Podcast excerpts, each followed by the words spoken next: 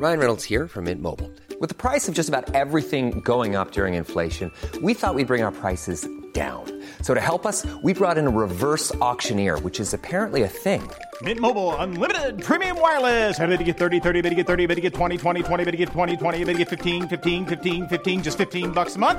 Sold! Give it a try at mintmobile.com slash switch. forty-five dollars up front for three months plus taxes and fees. Promoting for new customers for limited time. Unlimited more than forty gigabytes per month. Slows full terms at mint mobile dot com. Ever catch yourself eating the same flavorless dinner three days in a row? Dreaming of something better? Well, HelloFresh is your guilt-free dream come true, baby. It's me, Keke Palmer. Let's wake up those taste buds with hot, juicy pecan-crusted chicken or garlic butter shrimp scampi. Mm. Hello Fresh. Stop dreaming of all the delicious possibilities and dig in at hello fresh dot com.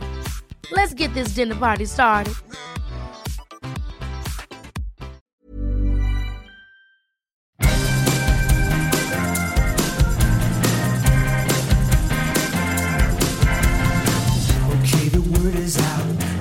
Talk about the V O D and the silver screen.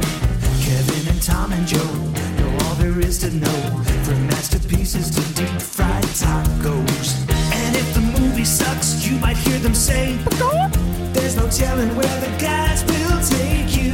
Get ready for a spoiler.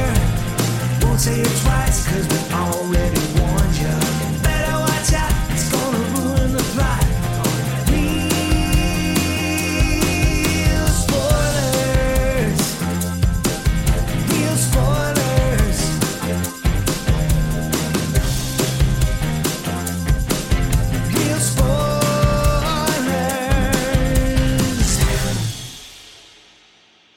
Broadcasting from a radioactive bunker deep inside the Bracket compound, this is Real Spoilers, episode six thirty-three, the ja- the Zack Snyder's, the Justice the League. Justice League. the the, re- the, uh, the the there's too many dots. I don't I, don't, yeah. I can't help you with no, that. No, I just, you know, I guess I'll leave that to Tom. Yeah. yeah. This episode is the long anticipated release of Zack Snyder's Justice League. Anticipated? By many. I didn't say by who, right? That's fair. That's fair. Yes. But somebody did anticipate this this movie coming out. Yes, you're right. Joe, we've been talking about this movie for four years straight. I know. In one so, form or another. That's crazy. That is so crazy. Four years. I mean, we're talking about, um, well, we'll get into the whole history. Yeah, of it, but, yeah. but it's just, it is wild. You're right. So anyway, before we get into the show, let's do all our shameless plugs. Uh, follow us on all the social media. You hear it every week, uh, but it's important to us because it lets us stay in touch with you. Get you the latest episodes and links and news stories and all that good stuff. So, of course, facebook.com slash real spoilers. You can follow us at Real Spoilers on Twitter. And then, uh, of course, the big one, uh, aside from social media, is follow us and subscribe to us on all the different platforms. So Tom talked about now iTunes has following, other places have subscribing. Uh, some people just stream it maybe off the links, off the website. But if you subscribe, the numbers go up, and then we can use that type of data uh, to hopefully get advertisers and, and, and plan for different things. So it's always good if you can hit the subscribe button. It really does make a difference. Um, but we're glad you're listening in any event. Uh, and uh, let's see here. How about uh, the League of Show Shares, Joe? I did my homework and I actually get... I didn't know what was going to happen. I know. I thought, well, we could wait for Tom to get back, and then um, he could do like could a do five like, minute in memoriam. Well, he's like going, Oscar style. Well, he, he's going to have to um, do a League of Show Shares for this gigantic and hugely relevant episode, right? That is so true. I figure the shares are probably going to be pretty decent, a little bit more than normal. Then any extras from this one. So I thought, you know what? I'll give him a little break. That's you know? nice of you. That's so I know, nice right? I know he's having a tough time right now. Um, yeah, yeah, baking salsa apparently. That's, he's in Mexico. well, well, the cat's out of the bag. I mean, yeah. you know, there there is no editing in podcast recording. No. So I mean, wait a minute, hold on. That just invalidates no, everything just, that we've talked. Yeah, never mind.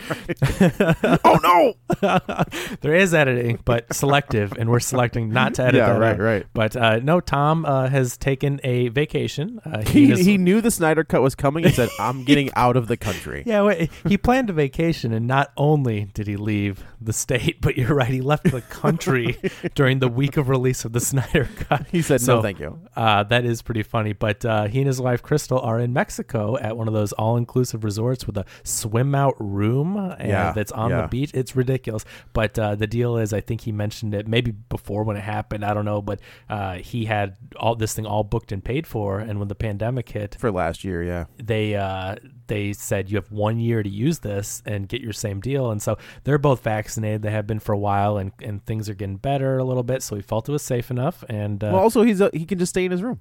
Well, right. Yeah. And, and then plus it's all inclusive. And again, he can swim. There's a pool in the room that swims out to another pool that overlooks the beach. So like the dude is... Oh, to be that liquid with money.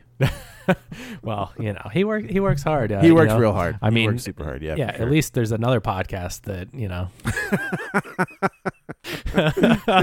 that's a good point. I didn't there's say what, them.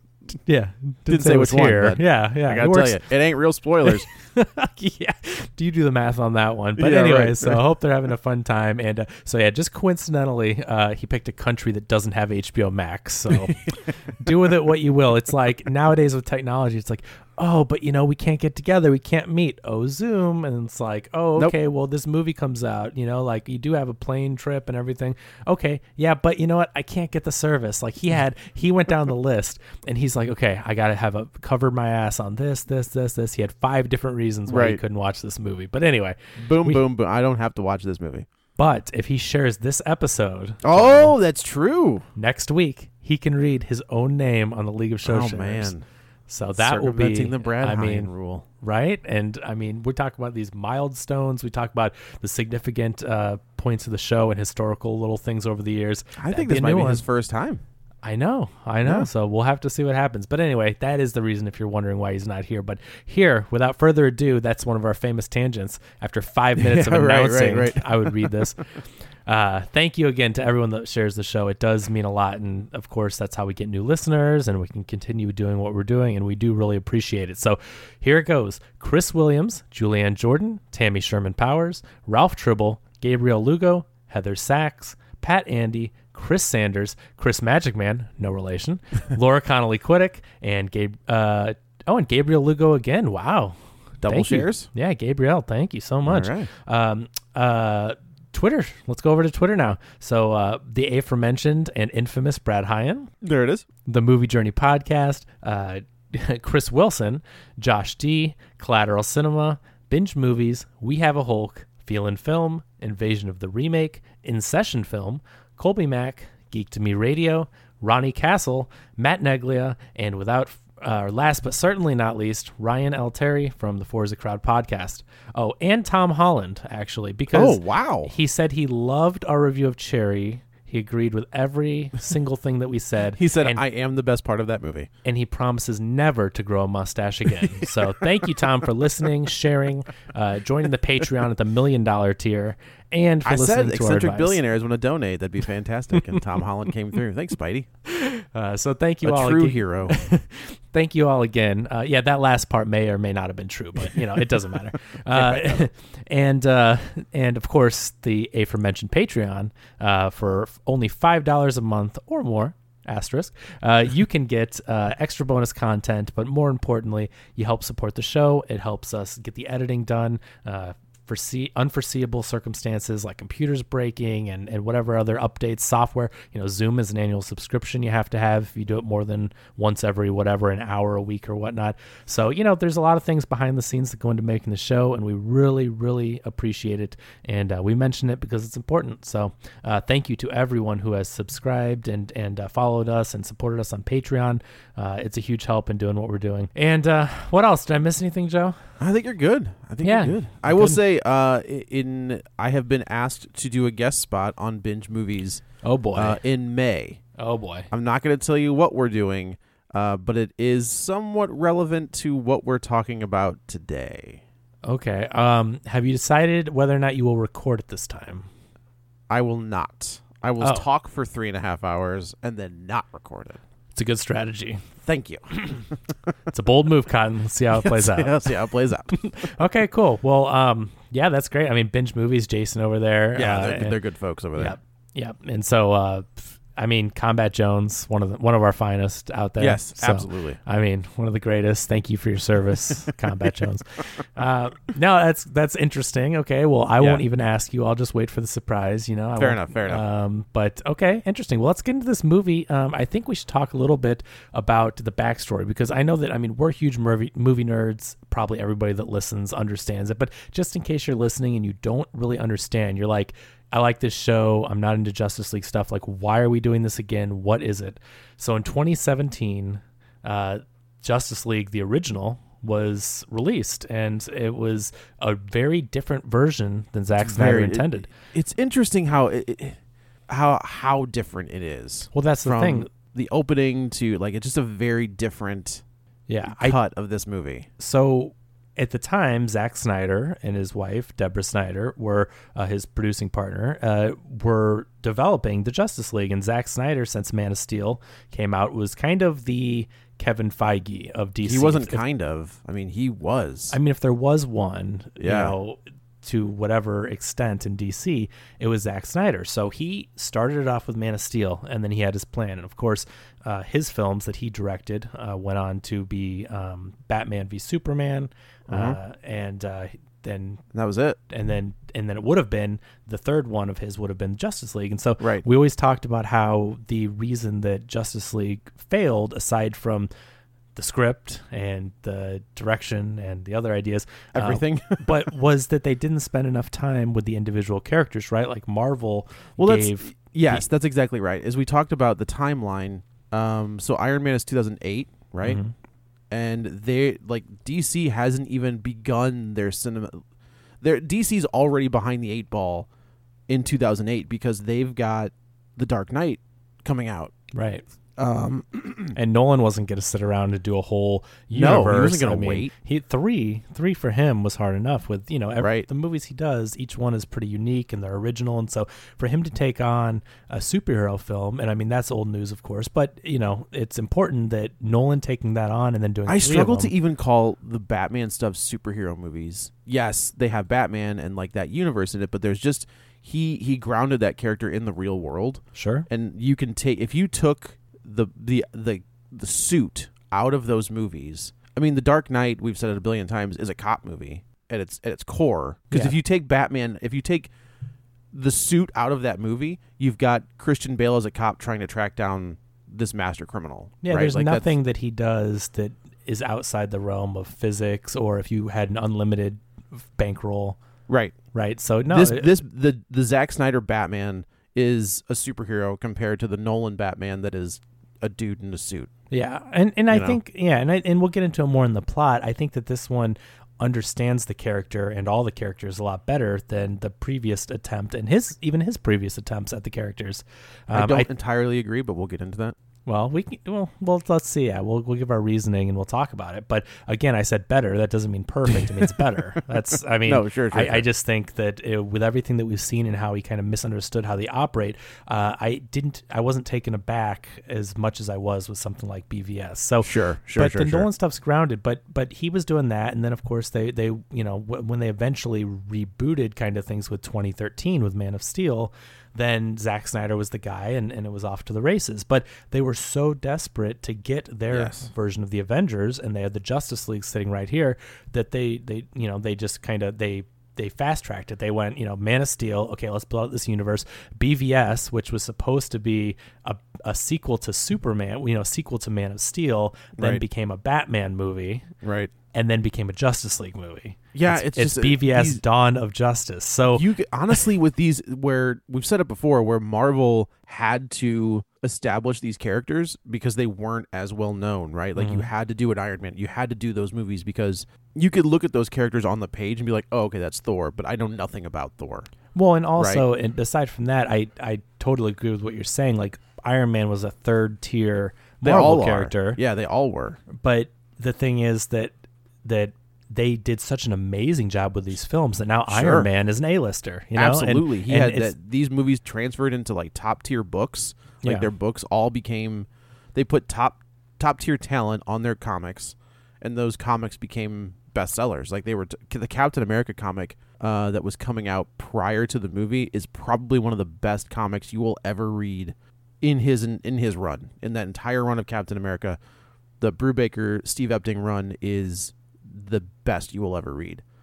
So they had they had these characters that they really had to build up, but more importantly than that, even though they were extremely effective before doing an Avengers movie, is it's just good practice. It's just yeah. to, if you want people to get invested in a team up with why all these people have to team up and take on the world and why we should care, it's it's really hard to just jump right into it. And so clearly it was a financial decision. You know, they went on the business side instead of playing it right and doing it slow and building it up.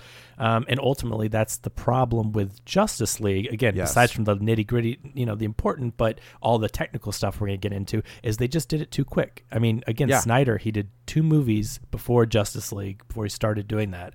You know, it was Man of Steel and then B V S Dawn of Justice. So Justice League Light, they, you know, and, and it, Justice League Light. I mean, that's what it is. No, totally. And yeah, so 'cause you get the, you get Wonder Woman as well. So you've got your big, your Trinity make their debut in your second movie.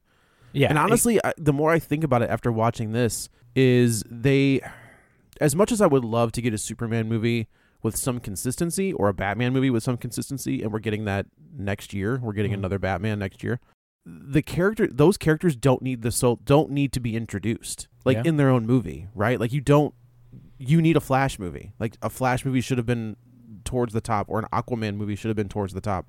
The ones that um, you need to get to know first and get yeah, because in, yeah. you know the two, you know those three. Those three th- I've said it before.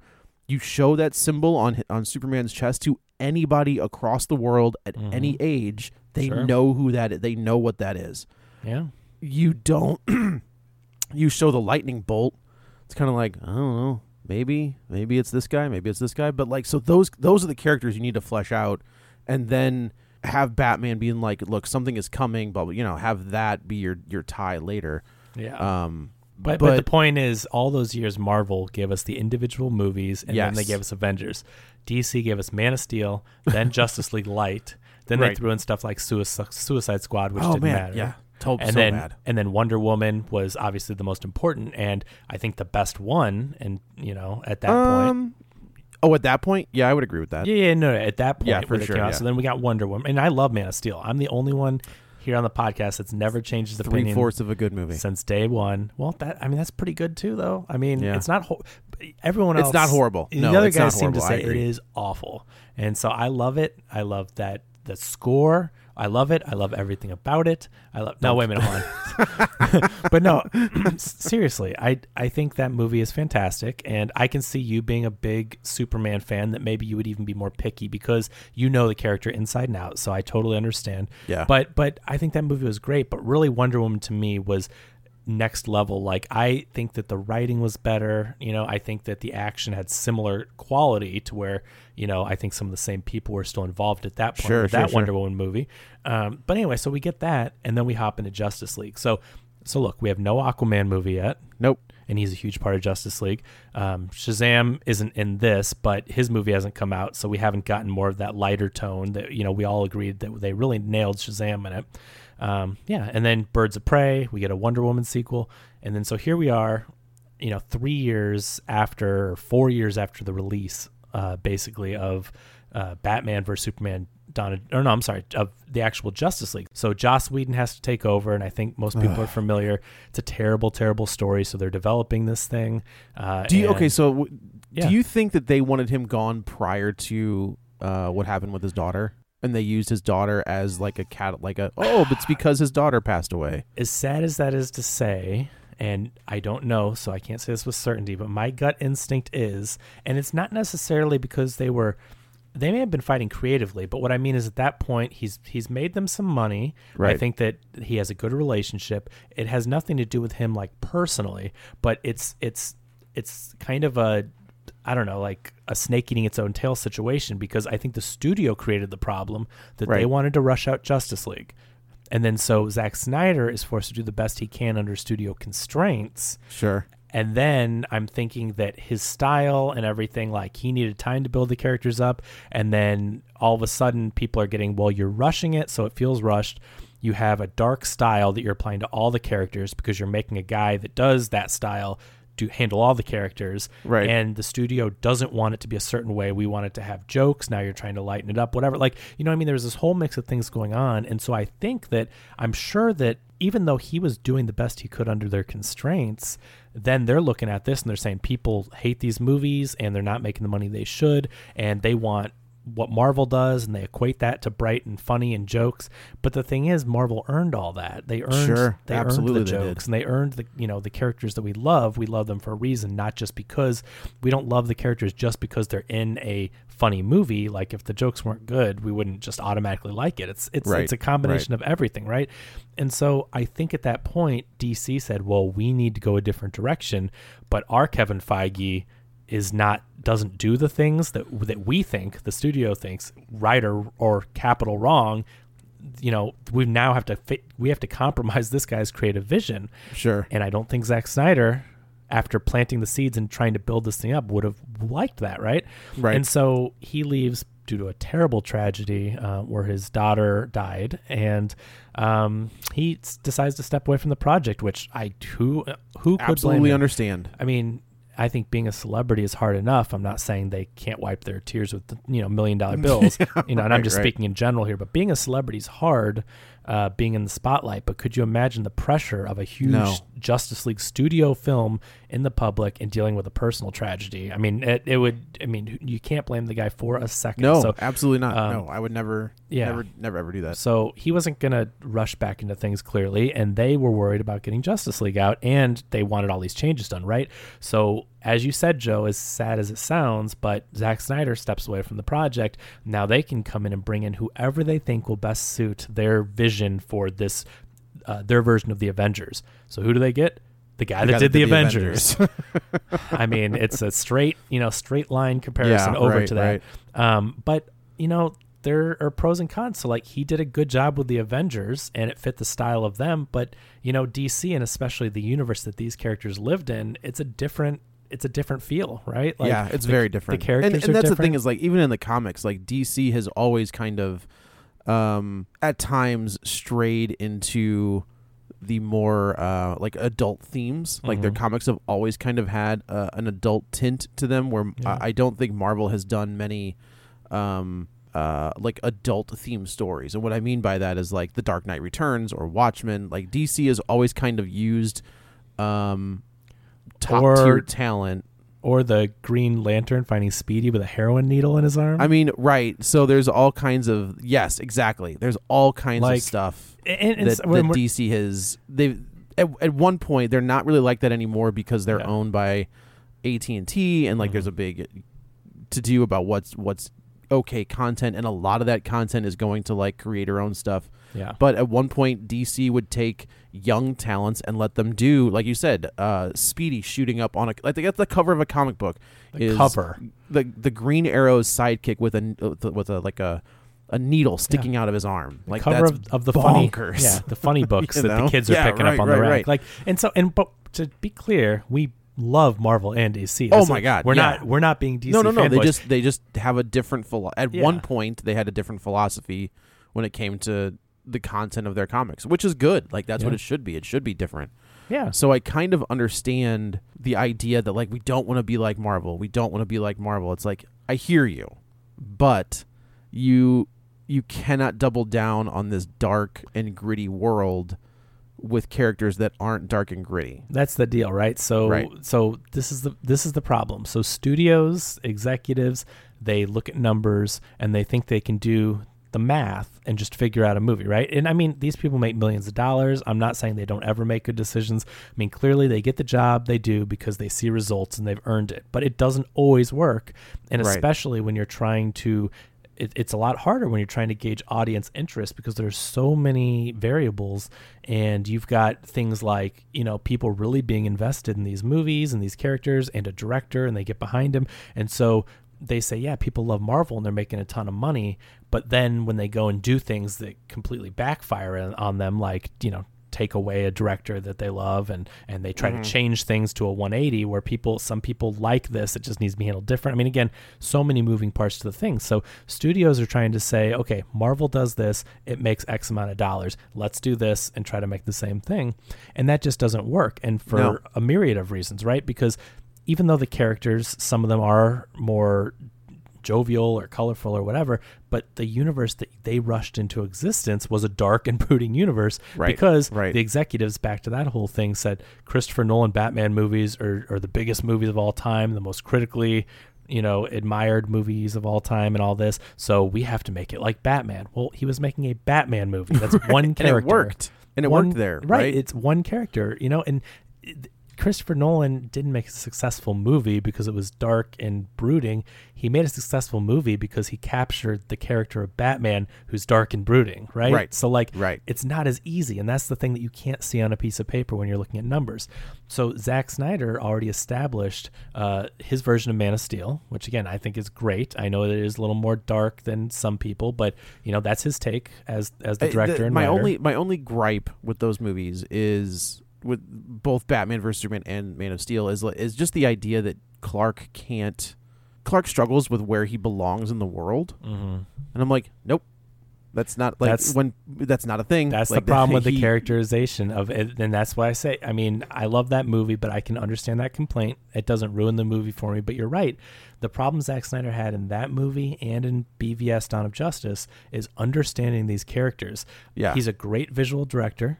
Absolutely. You know? Yes. Obvi- there's obvi- some great, great, vis- wonderful visuals. Incredible. In all of the movies. And, yeah. Yeah. And, and he, obviously he's a good writer. He's, he's written a lot of these movies that he's done. And, um, I'm not saying he's the best, but he has written a lot of successful movies and adapted successful sure, movies. Sure. So, um, he's a talented guy and he really knows how to make things look kick ass. But the problem is, is that some characters don't do certain things that would make them appear badass to people that aren't thinking about the character. They're just thinking of the sequence, right? And so, I mean, that's where you get into the problem with Batman versus Superman is basically, which became a Batman movie right. instead of a Superman right. sequel. Batman's killing people all over the place. Yes. He doesn't do that. And that happens in this movie, too. Well, but like, I w- think... Wonder Woman's killing people all over the place. But I, but Batman's the one that doesn't kill. I Correct. I don't care if... One, I mean, I don't... I understand that it's not like you want your heroes all over willy-nilly, but the, the one, the hard... The hard rule is Batman doesn't kill, and, and so, neither does Superman. Right, but again, we've gone I, over so, it. So, like that that scene in Man of Steel, I get it, right? Like he's he's posed with no choice, and he makes it. And like I said, I bet he'll never do it again because that right. was like that was his lesson, and it was clearly an insane situation with an insane power that was going to destroy the whole world. So, like if he was going to do one.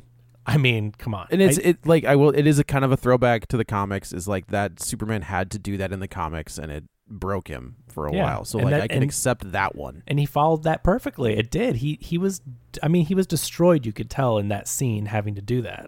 Right. It was a terrible decision to have to make. So anyway, but but I think Batman was the biggest problem, but also certain aspects of, of Superman, like you mentioned, did not he didn't exactly hit the bullseye on some of those. And and so the problem has been with the characterization and not understanding them as well. So I think that's why most people, us included, had issues with, with B V S aside from and but then the script was really bad. I mean, yeah. it was there's a lot of problems with that movie. But I think that I think this one what was really special about this one.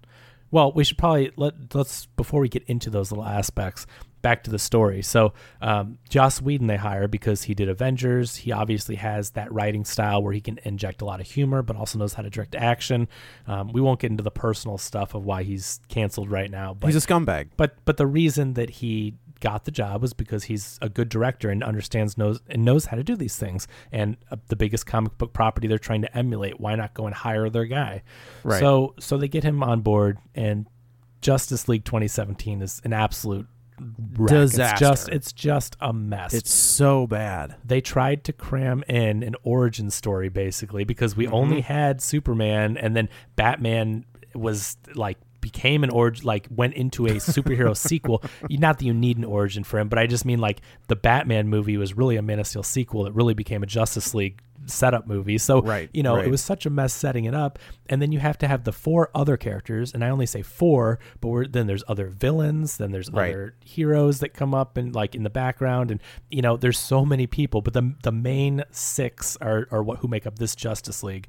And we only really know two from this universe. So, here's the bonkers thing. Thing that I just I've yet to wrap my head around is yeah. you do have these six, but it's like there's a whole generation of kids, well, adults now, who grew up with the Justice League, who grew up with the cartoon, and it's Superman, Batman, Wonder Woman, The Flash, the Green Lantern, uh, Hawkgirl, and the Martian Manhunter. Right. So, and and I get that, like, they want to put certain characters front and center, but it's like, why not take advantage of that fan base? I, right? I like, agree. If you show them, like, look, this is the Justice League that you grew up with. We're going to put them on screen. You get a diverse uh, cast. So, right. So you use Jon Stewart. You use uh, Hawkgirl. So you've got, you know, not just one woman on this team. Cyborg is much better in the Snyder Cut than he was in the Justice Cut.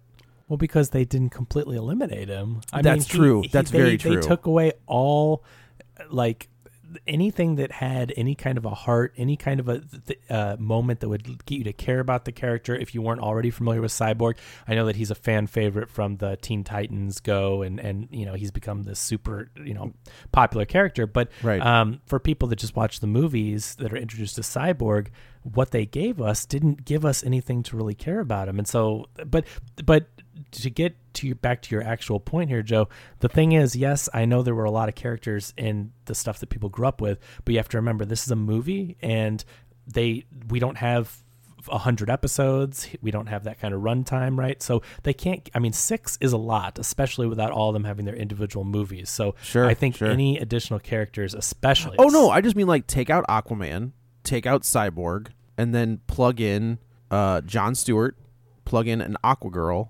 And we've already been, I mean, spoilers ahead of time. Like, we know that the Martian Manhunter exists in this world. Mm-hmm. So you've got your six, but you've got a six that I would say, I mean, everybody recognizes from the cartoon.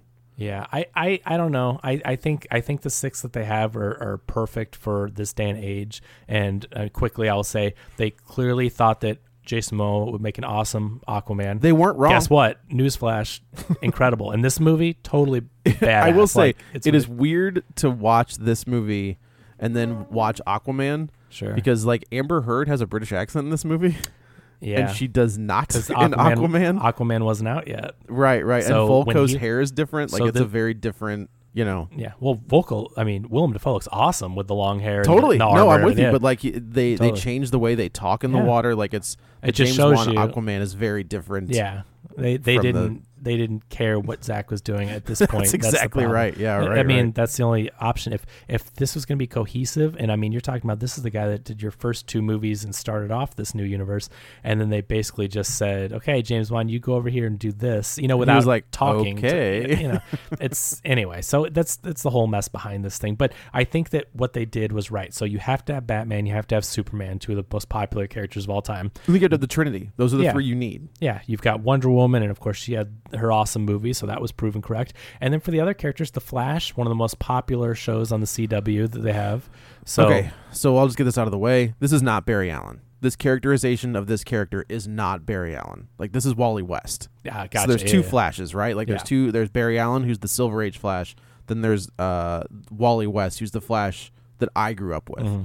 The the characterization of this this version is one hundred percent Wally West. He is not Barry Allen. Yeah. The the Flash we get on the T V show is uh, spot on. Barry yeah. Allen. I love like that it, show. It's fantastic. I, like, you know, it's the, so all the actors, you know, the story. I mean, it's a C W show, so with that comes C W budget, C W special effects. Unless you watch Superman and Lois, because that looks complete like that. Well, looks but that like, was done eight years after the other. Like, they've earned. No, that. no, no. I mean, the Superman and Lois T V show on the C W right now. Yeah, that's what I'm saying. They've earned that at that point. Oh, I'm sure, sure, about sure. I'm with you. Without Arrow. First of yes. all, none of them. But right. without Arrow and without Flash, you don't get a Superman and Lois, because now they've got the money. They know that it's that it's their, you know, most popular show and all that. So I'm just saying, yeah, it's different. But when, when that show started, you know, you, it falls into all the C W whatever, yes. you know. Yes. But it, it, it's still the heart of that show, the heart of the characters and the writing in that. Um, and then just, yeah, the Barry Allen is a fantastic. Yeah, he's fantastic. Yeah, Grant so Gustin I, I, is, is awesome. Yeah, I, so I just kind of, I don't know. It's hard for me because I grew up with Wally West. Yeah. And Wally West was my Flash. Totally. Um, but but my my point, let me just wrap this up, yeah. is that I think they chose each one right and strategically for the time, who the popular characters are. Totally. And you totally. can only yes, do yes, so yes. many in a movie. So anyway, that movie comes out. It's a complete disaster. They try to pack in four new characters and two, one that we've hardly seen is really established, into a two-hour movie. Uh-huh. So, I mean, uh-huh. it's different when you have Avengers because, again, we've had all the, the, the four others. We know everybody. Their, or, yeah, they did it in a two-hour movie. So Zack Snyder had this idea with the way that... Um, with the way that they were trying to rush it into existence. He's like, well, I need the time to do it. Like, you're okay. You want a Justice League. That's fine. We haven't had these other characters show up yet. So like, let's get their backstory. Let's tell the audience where they're at, because if you just throw them in there, who cares? Right. Like right. cool, cool suits, cool action. But you know, what are these guys doing? And why do I care as a film? Right. Like, so not, not just saying comic book, but when you're talking about characterization and, you know, you want, you want, um, you know, writing that makes you actually care about a character, and, you know, you have to build up to that. And so given the choice of having no choice but to rush this and not get thrown in individual movies, you know, he writes a really long film. He writes an epic mm-hmm. that's going to be full of all this stuff and introduce the characters, each one of them. Cyborg is going to be the heart of the story and of the team. And, uh, you know, and, and, and, uh, the studio goes and they say, they say, add more jokes and cut that thing down to two hours. And so really, Whedon, for better or for worse, you know, him the man and the director, but he really didn't have much to work with. I mean, he had two hours to do all this, and, right? And right. what ended up happening was you lose Doomsday, you lose that whole plot. It's like Steppenwolf is the bad guy. They don't. They you mean Darkseid? Oh, yeah, I'm sorry. I'm sorry. Yeah. Sorry. So yeah. they. So we lose all the Darkseid stuff, and Steppenwolf becomes the villain instead of working for Darkseid for no reason. Like, yeah, you, you, you there's get, no motivation for Steppenwolf whatsoever. Exactly. You don't understand why all this is happening. So, and, you know, and we'll get into that amazing sequence that was added that yeah. when Wonder Woman says all this stuff that happened. Um, but you cut that whole element out, right? You have to start chopping things because, yeah, you've got two hours. What do you cut? So, yeah, why two villains or why a villain following another? It's like, no, we just we'll go with the one villain, which you lose a lot of the motivation. You lose just some awesome which, action sequences. Yeah, which makes a Steppenwolf make no sense. Yeah, and Steppenwolf, like, okay, let's talk about Steppenwolf. Steppenwolf yeah. looked awful in that twenty seventeen version. Oh, terrible. They it gave him a like joke. a human, like a weird human face. And like, oh. so this version. But the C G I itself, like, oh, no, it was the terrible. Desi- the design was terrible and the C G I was terrible. And most of the C G I was awful in that version. Oh, um, yeah. The, I mean, yeah. we can talk about the mustache, but it's like, yeah, well, you know, and, that's, and, that's scraping the. The exactly. surface with what happened. It, absolutely. And so you've got a two-hour movie where you have a villain that really doesn't have a motivation, and you have to introduce four superheroes yeah, with right, the other right. two, and it's a mess. So we all know how that ended up, and really just close the chapter. You're going to never watch that movie again. I, no, I see no I reason. Almost wanted to watch it like after just watching to, yeah. just to see, but I was like, no, I can't Why? do it. Like, just forget it. It's, yeah. I mean, I understand from a historical purpose, or if we were a podcaster making a video of just let's compare, this was different. Right, right, but right. There's, it's, it's horrible. It was unwatchable before. And when you see this movie, I can't see how anyone, whether you even like this movie or not, I really can't see how you would go, that one was better, because there's nothing. It's impossible. There's yeah, no way. There's and, nothing, I, and like, yeah. I, I guess with this one, I don't, I didn't hate it. I didn't like it, but I definitely think it's it's a vast improvement uh, over the first one. And that's not to say that there aren't parts of this that I didn't like, because there are. There are some mm-hmm. things in here that I thought were really good and really interesting, mm-hmm. uh, and I wish we had gotten more of that. Um, but I just think overall, this this version of the D C universe is not not my version, and it's hard for me to disassociate with this version and what I believe these characters should be. Sure. But it's, I can appreciate hard, that it yeah it's a know. tough it's a tough call. And I mean, to that I say, when I I kind of look at things when I judge them as a film critic, when I'm writing reviews, I have to judge the film based on what the director and the writer totally. set out I totally to do, get right that. And yeah, so, you're on Rotten Tomatoes. I'm not on there. I don't have to do that. but but the just the way that I think about it and, and look at it is this. So yes, it, if you have it, it's really hard to forget your your the history you have with the characters or a, a film itself, right? So if you watched a movie for the first uh, Monster Squad, okay? Yeah. You watched that as a child, okay? Uh, yeah, yeah, young enough, yeah. Yeah, you, you love that movie, and it has mm-hmm. nostalgia, it has all this. You know, we all watch, the other, some of us watched it as adults, and we're like, this didn't work. But you're crazy. For, it's it's one of the best movies ever made. Right, right. So it's it's all, it's basically impossible for you to not think that way, right? Because you can go, oh, I'm totally not being nostalgic. I'm just going to be objective. Well, how? How does your brain? You can't. You just can't. You can say you're going to do that, but you still have a whole brain full of memories with it, and and action beats and and lines are going to hit you different. You just you can't erase that, right? So right. Anyway, the point is, I understand why you would feel that way, because you know the characters inside and out. You've got them. You have artwork on your body to prove that you love I these do. characters. Yeah, yeah. And in, in in in that defense, I've also got Spider-Man and Colossus on my body as well, just for the... Oh yes, yes. That's what I'm saying. It's yeah, right. It's not a D C thing. So no. So it's hard for you to disassociate that, and I totally understand. But the way that I look at it, and I love these characters too. And D C, I Batman's my favorite character, so that's why the B V S stuff bothers me especially, because it just it just didn't feel like Batman for a lot of it.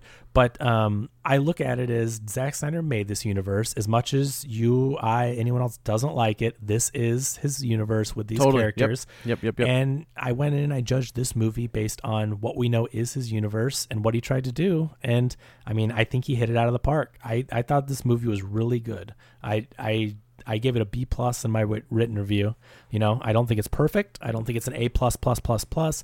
I'm looking I think a on B plus is a reasonable score for this movie. Yeah, I mean, I for think that's what reasonable. for what he set out to do with a comic book movie, juggling all these characters, making us care, the action, the score. You know, I'm just thinking of things off the, just all these topics. I'm like, I think he nailed it more mm-hmm. often than not, and I thought it was a really compelling movie.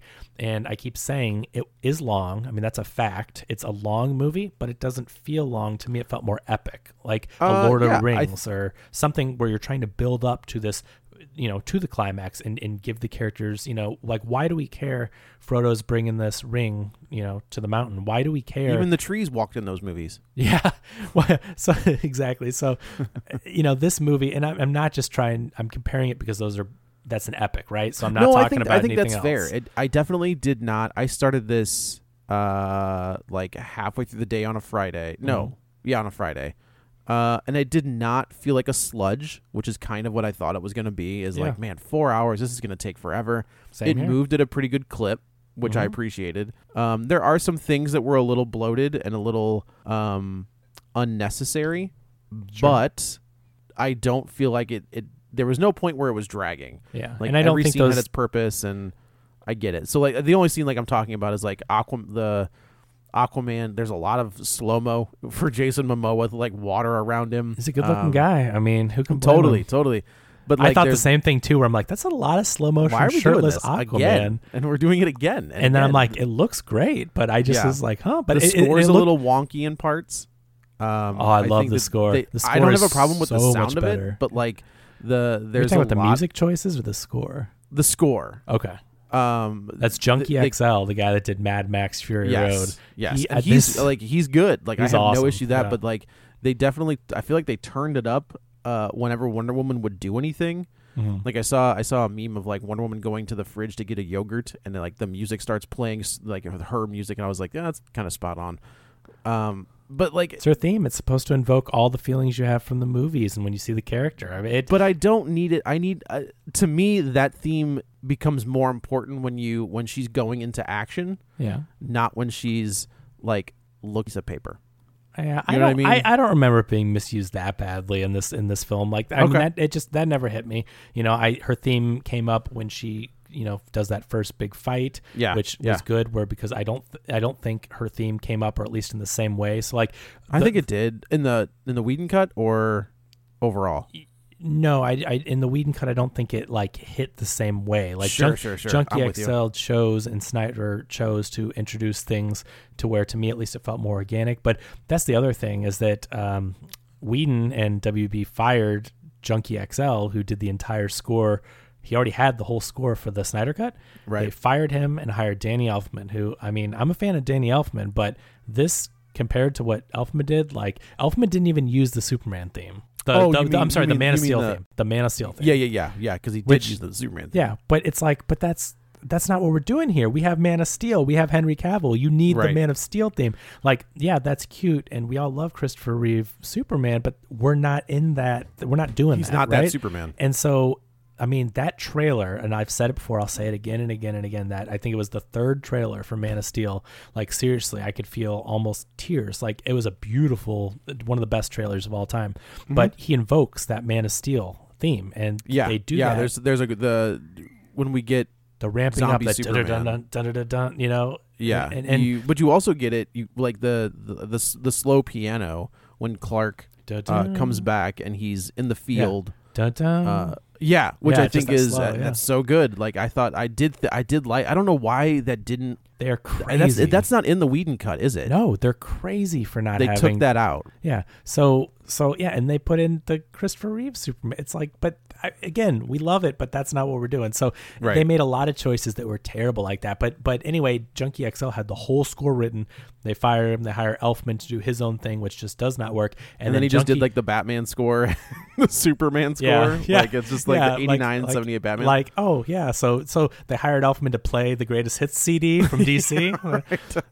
Anyway, but I, I love Elfman. I mean, The Simpsons, Night, Nightmare on Elm, Batman, or um, Night Batman, Before Beatles Christmas, all that stuff, yeah. Batman. I mean, yeah, we can go on and on. Like I love Danny Elfman, but it didn't work on that one. So Junkie X L comes back. He writes a new score to go with the new cut. So, um, and I, it's hard hitting. I mean, I've seen some clips online that just literally show the like the the Whedon cut from a certain scene. Oh, and sure. Junkie X L ramping it up with his music. I mean, again, Mad Max Fury Road. I mean, right. First of all, if you haven't seen that, why are you listening to a podcast? Go watch.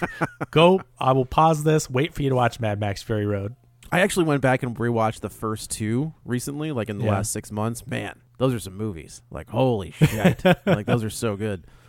George Miller's awesome. So yeah, uh, yeah, I'm excited to see what he does with the Furiosa movie. That'll be cool. You're excited to see what he didn't do for the Justice League? Well, that's a whole George, different thing, and we're not even yeah. going to get into that that massive a thing, and, and some actors involved. But anyway, so the the the thing is, so Junkie X L comes in with this hard-hitting score. It's awesome, so they ramp that back up. Um, but... But oh yeah, so we kind of brushed over. So we're we're past the the the uh, Justice League, as we call it. Uh, yeah. It's terrible, awful. Um, and then fans, how did how did they hear about it? Did Man, I don't picture? remember how. how did, I think I think he I think Snyder said like was it rumored though? Um, I mean, I'm sure there was a rumor, but I'm almost positive Snyder said something. Like at a convention where he's like, that, I have like a... it exists, okay, or there's okay. something out there that exists, and okay. then. There was just like this fervor. I don't know how else to describe it, where people who free were are freaking out. Basically, that's the only way you can I can describe it. That they want this Snyder cut, release the Snyder cut, release the Snyder yeah. cut. Like it's there's a there's like a billboard or a, like a poster at San Diego, yeah, saying to release the Snyder cut, and W B saying it doesn't exist, it doesn't exist.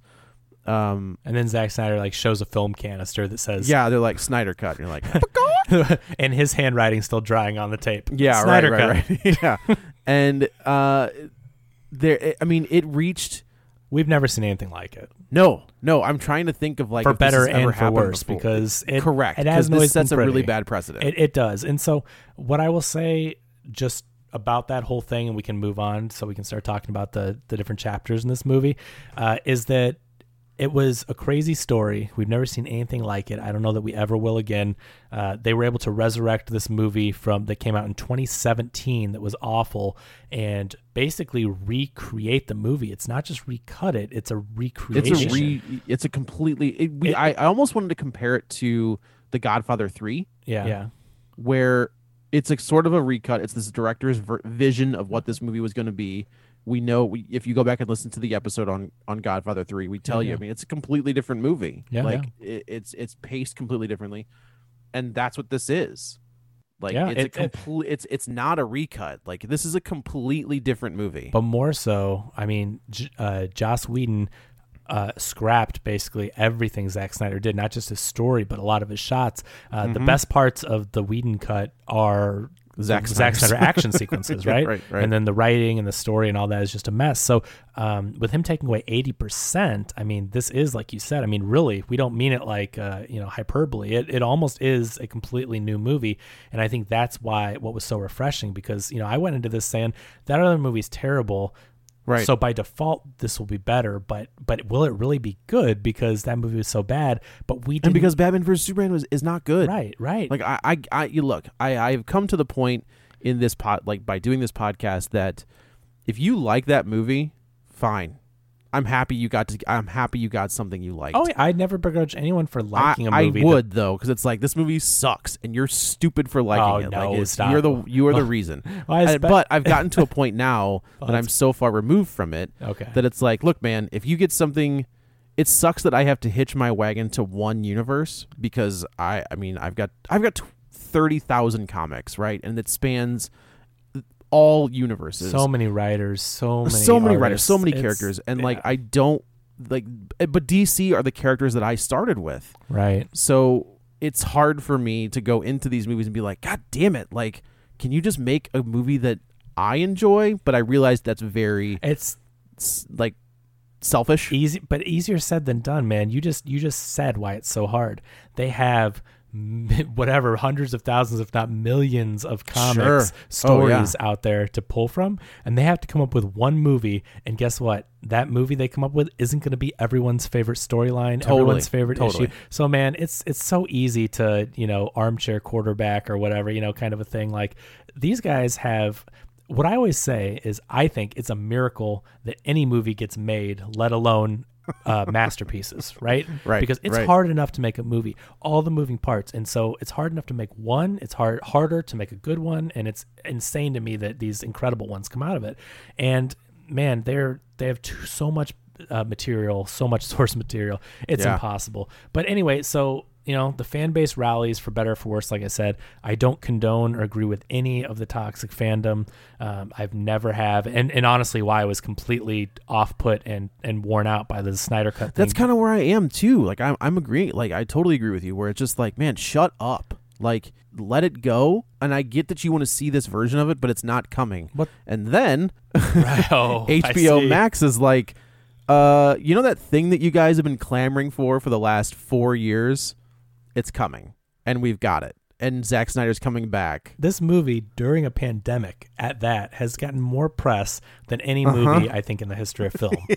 Can you think you of another lying. movie? I don't care. I'm, I'm talking nope. I, don't, I don't care if it's Titanic. Seriously, I'm telling you, this movie, especially if you're online and you see social media, and then you hear all the news stories coming out, I mean, this is unlike anything. This is a, pretty much like a one in a million chance that Yeah. a director would get a second chance like this. I mean, a lot of them get to make director's cuts, but this was a director. But you don't get to go back and reshoot and redo stuff. the movie. Well, right. sometimes, sometimes I guess. Well, maybe you're right. Probably not go back and film, but you get to choose things that were filmed that they didn't use or whatnot. Yeah, exactly. But, this, but, I mean, he goes. He went back in and redid stuff, but it, refilmed I was, stuff. I was gonna say he got seventy million dollars to reshoot a movie. You know, a movie that already was a two to three hundred million dollar movie, uh, right. maybe even before the redos came, you know, whatever. Like all the footage they had, you know, um, that they used. I mean, all that stuff that, you know, they have to account how much they paid for that. And so you get another seventy million to redo a movie, and then it ends up coming out, and it's like, yeah, that was a lot better. I mean, right. it, it everything lined up. And so, again, we don't condone any of the toxic fandom, whether it's Star Wars or um, or D C or Marvel. It doesn't it doesn't matter, right? So, like, there's no place for it. There is no place. Agreed. So we're not supporting that. And so that's one of the things I kind of hate is that when I say the Snyder, what Zack Snyder's Justice League is really good, I think probably people automatically assume I'm part of that, but I'm not. I I hate B V S. Right. I Man of Steel I love. Wonder Woman I love. Aquaman is really good. Shazam, Aquaman, like they're all. It's, that's the thing is like post Justice League, Shazam is a fun movie. Mm-hmm. Uh, Aquaman is a big. I mean, it's not very good, but it's a big dumb action movie, and you're that right, invested in his character. Really cheesy, but it's real fun. bad. It, but it's yeah, fun. but it's a I, big fun movie. Yeah.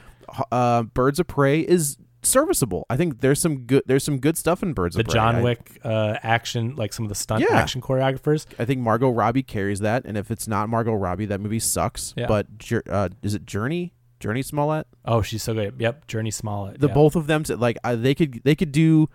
I don't know. I Give like all, Mary Elizabeth Canary. Weinstead. Like those three of them, I was yeah. like, let's go, let's do it. Totally. But give me um, that. Give Wonder me Woman.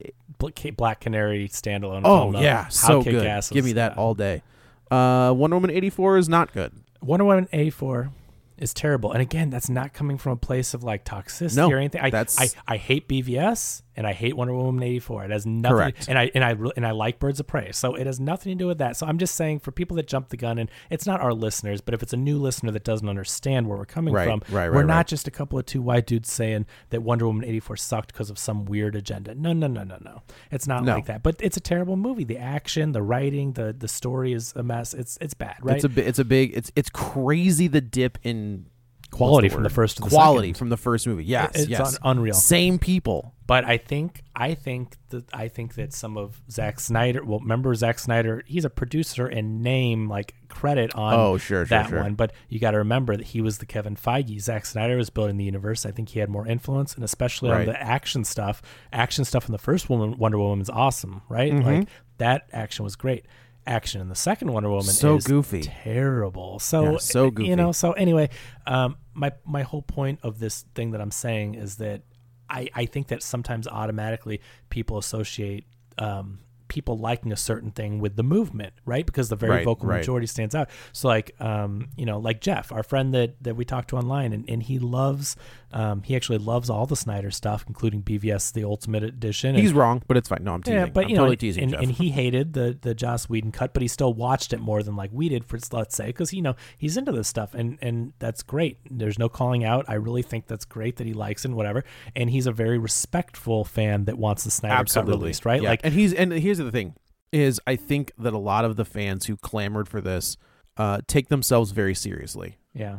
And Jeff, to what we've talked about, is does not take himself as seriously, so he is definitely open to having a like a a, a jab contest. Yeah, you know, and he's and, and like, but there's no malice behind it, right? No, and, and I think that is what's missing from the folks who took to Twitter every three minutes to post about this, right? Like, so just, the main point is that I just, you know, want it to be known. People that listen understand it, but there's there are good. There have been really, really good supporters and proponents of the release the Snyder Cut movement. There's people yeah. that enjoy those movies. That's fine, and they want to see more. Which who wouldn't? Maybe making the argument that there's good people on both sides isn't the best argument to make.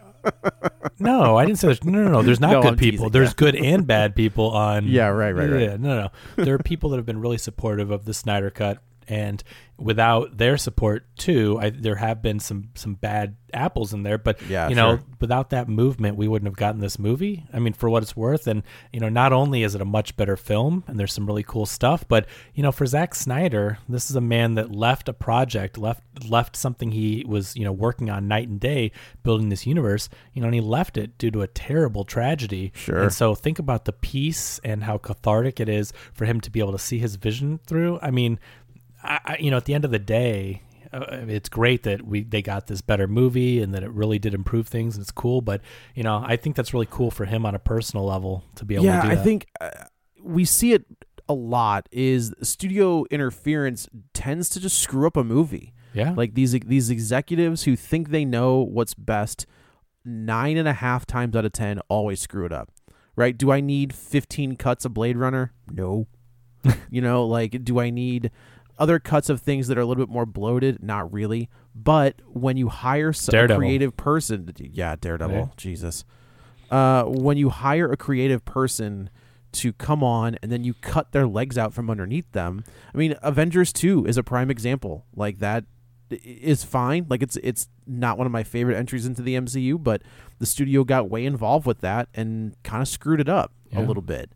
Um, so when studios do that and they think they know what's better, when they don't, when you have certain people, uh, you know what, I'm just going to say it, when Geoff Johns and Joss Whedon come in and try to d- completely take out a character that d- Jeff, like the, the cyborg Ray Fisher story is very interesting mm-hmm. uh, in that Ray Fisher, to his, to his credit, has been very outspoken about how um, Joss Whedon and Geoff Johns kind of shit all over Zack Snyder and his vision. And it's like, Geoff Johns wrote a Justice League comic where Cyborg was on the team, right? Like in the New fifty-two, when they rebooted the whole universe, he they, they put Cyborg on that team. So it's like, I don't understand what they're doing. And, and Geoff Johns refuses to let go of the Silver Age. Geoff Johns is the reason Barry Allen is back, and he's the reason that Hal Jordan came back. So there you have these people who, um, who are in charge of the creative process, who come in and basically crap all over the guy that this cast and this crew and this creative team put their stock behind. Yeah. And you just create this toxic environment on set, and it can ruin an entire movie. And it did. Yeah, it's a it's a mess. I mean, none of the none of the people have, I don't think any of the main actors have ever been like against Zack Snyder or or more no, in favor of the pro. reshoots. That's what and I mean. We know I, that I, Jason Momoa was front and center yeah. with Zack Snyder. But I mean, all of them, like all of them clearly, I mean, they all came back for these reshoots on, on this newer version, you know, the additional footage they had to film. Right. Like they're in his corner, and I think they see what the studio's done. And, you know, at the end of the day, when you're an employee, basically, like, I mean, you know, they got paid, they did their work, but I think that they were always wanting to see his vision, and they came together and made that happen. And right. it's great. So I'm, I'm happy for Zack Snyder, and I'm also happy that we have another Justice League besides that twenty seventeen version. I think, again, just throw that away. This is not Justice League director's cut. It's a different movie, right? It's so a different movie. Yeah, which Zack's, gives it a different title, which yeah, makes sense. Zack Snyder's Justice League, right? And that name above it isn't just like a, you know, Francis Ford Coppola's, like, you know, just Bram, not like Francis just, Ford Coppola's Bram Stoker's Dracula. Right. It's not just there because it's like, yeah, that's in my contract, put it on there. The title change is because it is a different movie, and it is his vision in his movie. So right. it's, it's a cool thing. So I'm glad we got it. So let's talk about getting right into how this movie starts. So the The infamous uh, the musta- mustache gate. Yeah. So that, yeah, we know we all know that like the, the opening scene of the original of the twenty seventeen release is uh, wonky Superman lip talking to a kid on his cell phone about what the symbol on his chest means. Which I gotta tell you, if I never hear that shit again, I'll be happy. Like I don't need to I don't need to know what that symbol means or what it, where it comes from. Yeah. Um, where this one starts off pretty much at the end of B V S. Uh, with Superman being killed by Doomsday. Yeah. Uh, and he release the scream that he releases releases this shockwave um, that wakes the mother that, boxes. That wakes up the mother boxes, but also kind of is like a signal to um, things and people around the world that Superman is gone. Yeah. I think that's really Lex- cool. I it's think interesting. That's, I, I think that's I, a smart, uh, you know, to explain kind of how things got kicked off, to use it be Superman's death right. and his scream. I think that's cool. Yeah, so they, they kind of do something like that in the comics. Um, there's a scene where Superman and Doomsday are fighting in the middle of Metropolis, and they both hit each other at the same time. Mm. And there's this massive shockwave that, like, you know, destroys. Oh, right, when they kill each other. Yeah, yeah. Uh, yeah, when they knock each other out, because yeah. you know, it's about a year later, both oh. of them are back in the comics. Right, but right, yes, right. Yes, the death of Superman, the famous. Yes. That's the yeah. There's a there's a one of the final shots where they smash into each other and they release a shockwave that destroys parts of Metropolis mm-hmm. because they hit each other so hard. Yeah. Uh, so and that in your and right this is this is the catalyst for waking up the mother boxes, uh, that are on Earth, um, and it's it's completely different. Like it's a completely different opening, uh, from the twenty seventeen cut compared to here. Yeah, it's cool. I think it sets the tone, and it also gives you that continuity, you know, yeah. for what it's worth. Yeah. I mean, after B V S, because that's obviously a huge part of the plot of this, whether you like the movie or not. And I think it's cool. And the other thing is that we didn't mention about cutting people out, cutting out uh, Cyborg and the Flash, getting more stuff, uh, definitely in this one. But it's like Lois Lane. She's the heart of the Superman movie. Like, I mean, it's Clark and Lois. And a pregnant Lois? No, maybe, maybe yes. no, but I mean, not. Zack, didn't Zack Snyder say that she the, the goal was that she was pregnant? She's pregnant here, and that in the third Justice League movie, Superman and Lois's son becomes Batman. I mean, I get that that could have been the plan. With those, those are almost certainly not going to happen. Never say never. Oh but, no, but I, you know, like in this, in this. movie i i think you can take it as if like she was checking. I mean, did it I don't remember it saying positive. I just saw the box like she was curious, you know, like i, I don't remember. It but felt more I mean, open-ended that's, that's, to me. That's from Zack Snyder, is that she's pregnant, right? But but okay, so so maybe that is the case, but the point right. is, if you take you Superman has just died, and obviously that has a great effect on the world, but mm-hmm. you've just built up he's built up the heart of that story and their relationship, and then they basically scrub Lois from Completely. twenty seventeen. So yeah.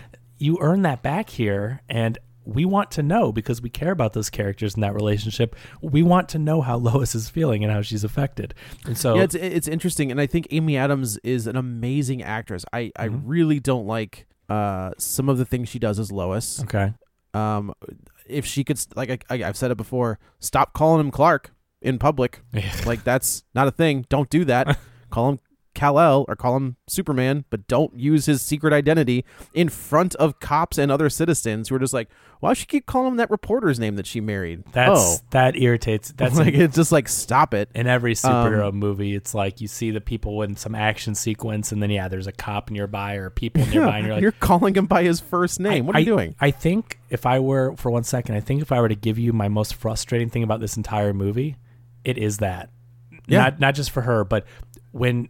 It bothered me the first time. It bothered me again when Bruce Wayne goes to find Aquaman, and uh-huh. he says, and, and another random guy goes, Bruce Wayne, and and and and the, everyone knows he has said out loud Bruce Wayne, and we know Bruce right. Wayne is there.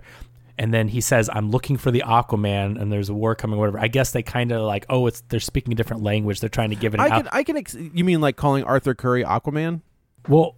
Like, as in, they're saying these things they're saying. They're maybe they're trying to say they don't know English. So, but still, he says Bruce Wayne, and then all of right. a sudden, Aquaman shows up with Batman and starts fighting. And you know, Bruce That's Wayne. Fair. That's Bru- totally Bruce fair. Wayne just came looking for Aquaman. Let's do the math. So, right, it really right. frustrates me. And they, again, this was a similar problem with the first one. It's like, don't make it. Don't put the name out there, because then these people they, would they know. Have secret, would you like to recite their social security numbers? Yeah. Maybe their birthdays as well would be great. Yes. I, you know, here's my here's my home address. This is where the Fortress of Solitude is. Come on by. Yeah, exactly. So that always frustrated me, and so I think it's annoying that they even do that. Like, he could have showed up without the business card and without other people saying Bruce Wayne right. and all that.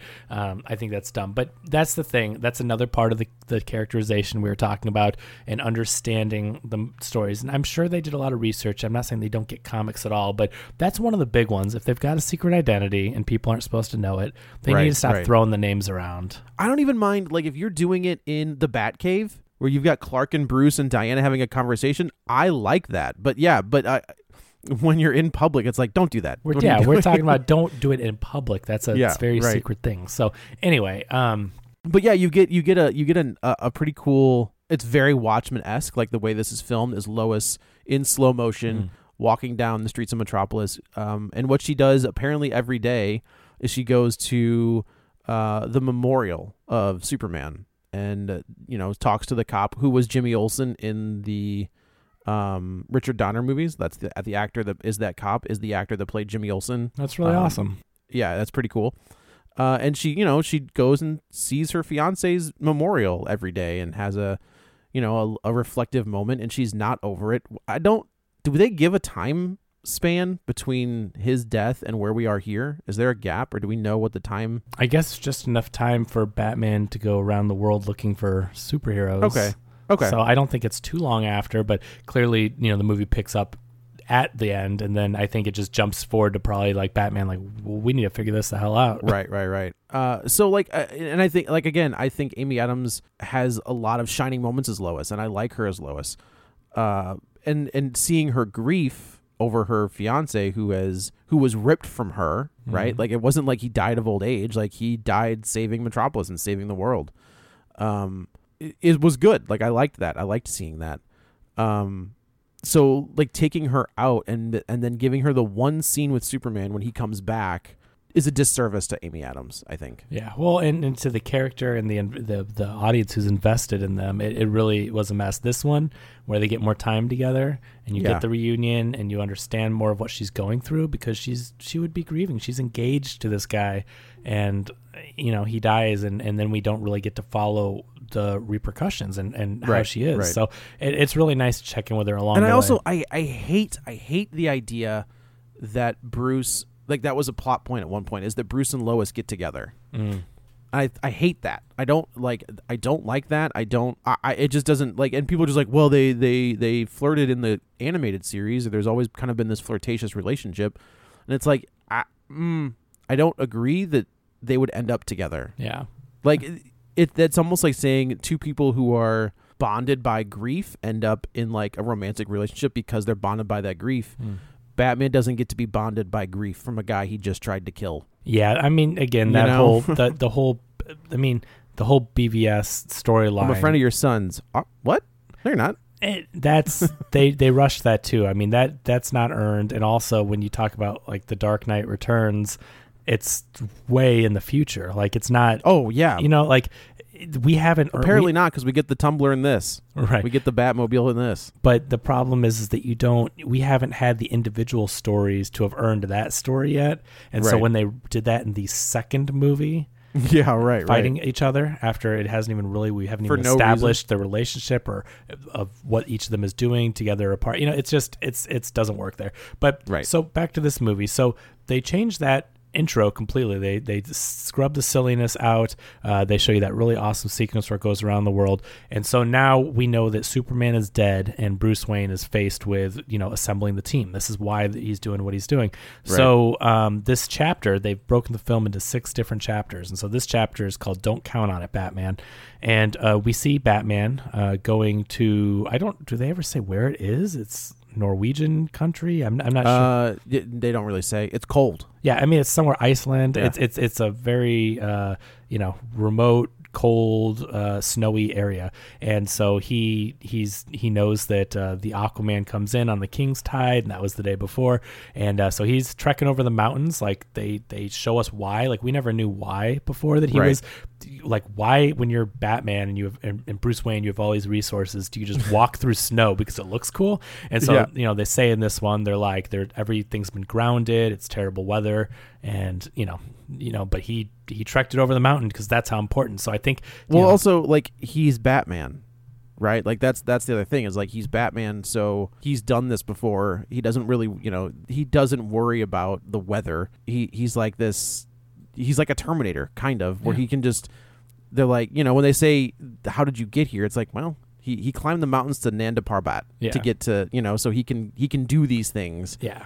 it's without Batman. Worrying That's about it. That's why Batman. Batman is great, right? He, yeah, he right, can do right. anything. It doesn't matter. So they explain that, and he tries to recruit Aquaman, and uh, they have this this little standoff, you know, because, you know, basically Aquaman that we know is talking to him, and he's not saying he is here. He's like, I'll send you his message, blah, blah, blah. And, and right. Bruce Wayne is, is saying, this is important. Like, I'm not leaving until I talk to this guy, to which uh, Aquaman then, his temper goes a bit, and he picks him up by the collar, you know, and holds him, him up against wall. the wall. And then Bruce Wayne is like, hey, nice to meet you, Arthur Curry, the Aquaman. Right. You know, and he's he's the world's greatest detective. He can figure Here, anything out. He knows. This is I I f- mm. I know that we said that when Affleck got cast as Batman, we were just kind of like interesting, like interesting move. Let's see uh-huh. how this plays out. Uh, and he's not he's not Ben Affleck in the first movie, right? Like he's mm-hmm. definitely doing. Uh, there, Ben Affleck, I've always felt has a certain um, jovial quality to him. Usually when wow. he's in stuff. Not all the time, but th- like even in interviews and stuff, like he just has like this kind of buddy feel to him. Yeah, but you have to and remember when this was being filmed, he's going through a very terrible period in his is, life. But his what marriage I'm saying is falling apart. He's in the Zack Snyder version, he is that Ben Affleck.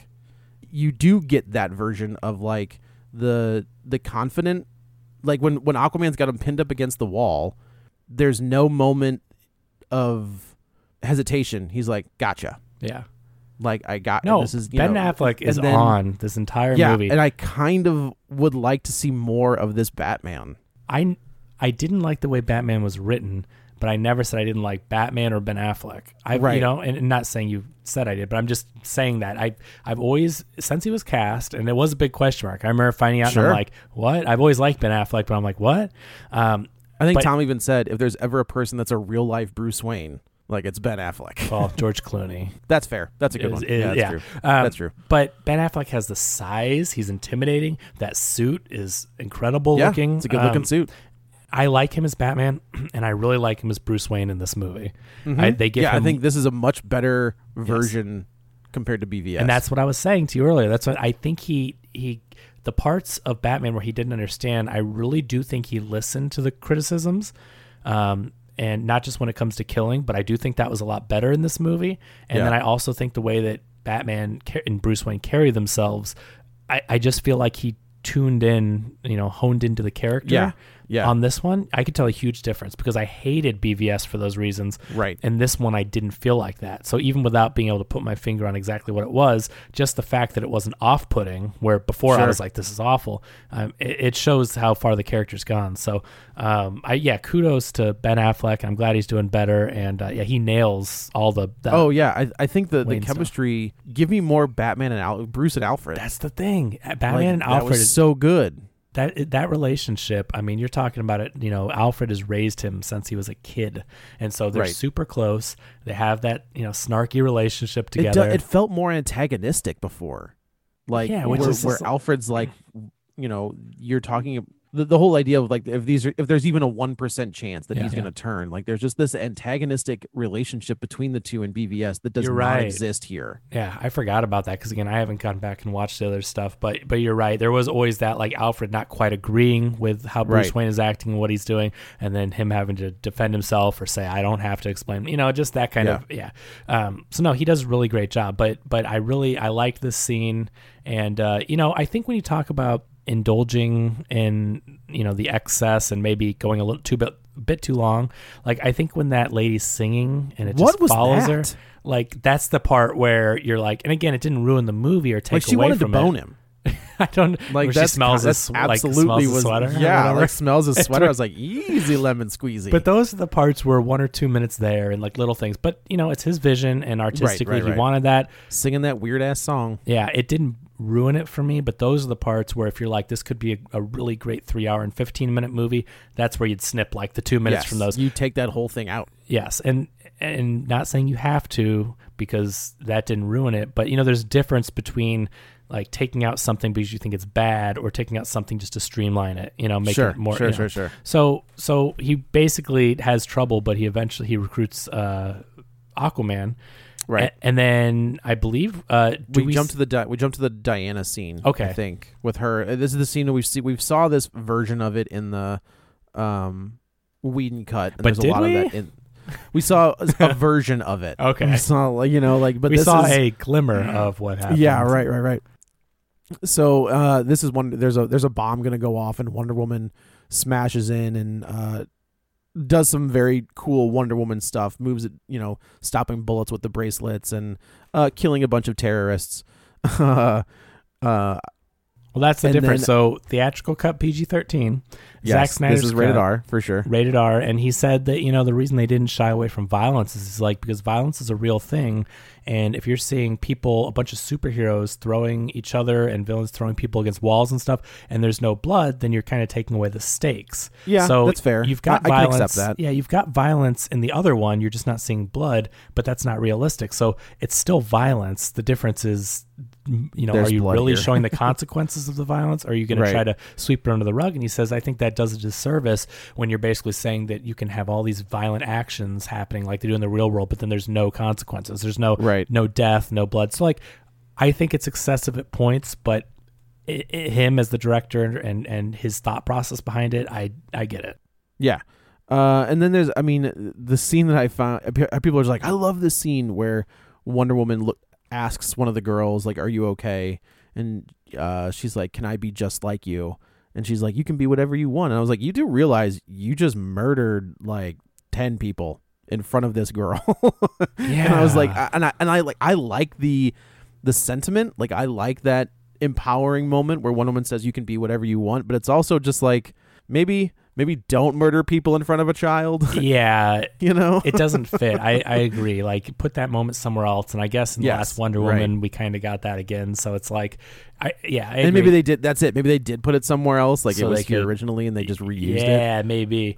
Um, yeah, I was like, yeah, maybe not. Yeah. So like the difference is, you know, going back to the violence part, I mean, what he shows is, is I think it's kind of interesting to see the real consequences because sometimes you see these superheroes fighting and you're like, well, they have such super strength. How could things not get more damaged or people not get right. more hurt? Like it'd be hard to control when fists are flying in that situation. This is wrestling corner where people are just where announcers, old announcers who are now just like, look, when you punch somebody in the face, uh, you're going to leave a mark. So when these guys are out there in the ring and they're punching each other, quote unquote, in the face and there's no marks on their face, that does kind of take a little bit of the reality out of it. I was like, oh, Yeah, I never yeah. Thought look about at it that, that Jim way, Ross, but thanks a lot. No, it's a, yeah. that's a really good comparison, seriously.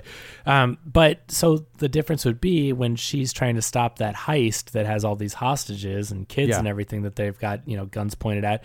Um, and the Whedon cut, she does the wrist gauntlet thing, and there's a big flash, and it cuts to a different scene. And this version, oh, it does. And this version, you see the side of the building explode, and the dude's yeah, and hat, the, the dude, the dude's fedora comes fly, floating, like float down to the ground. So she eviscerated the yes. bad guy.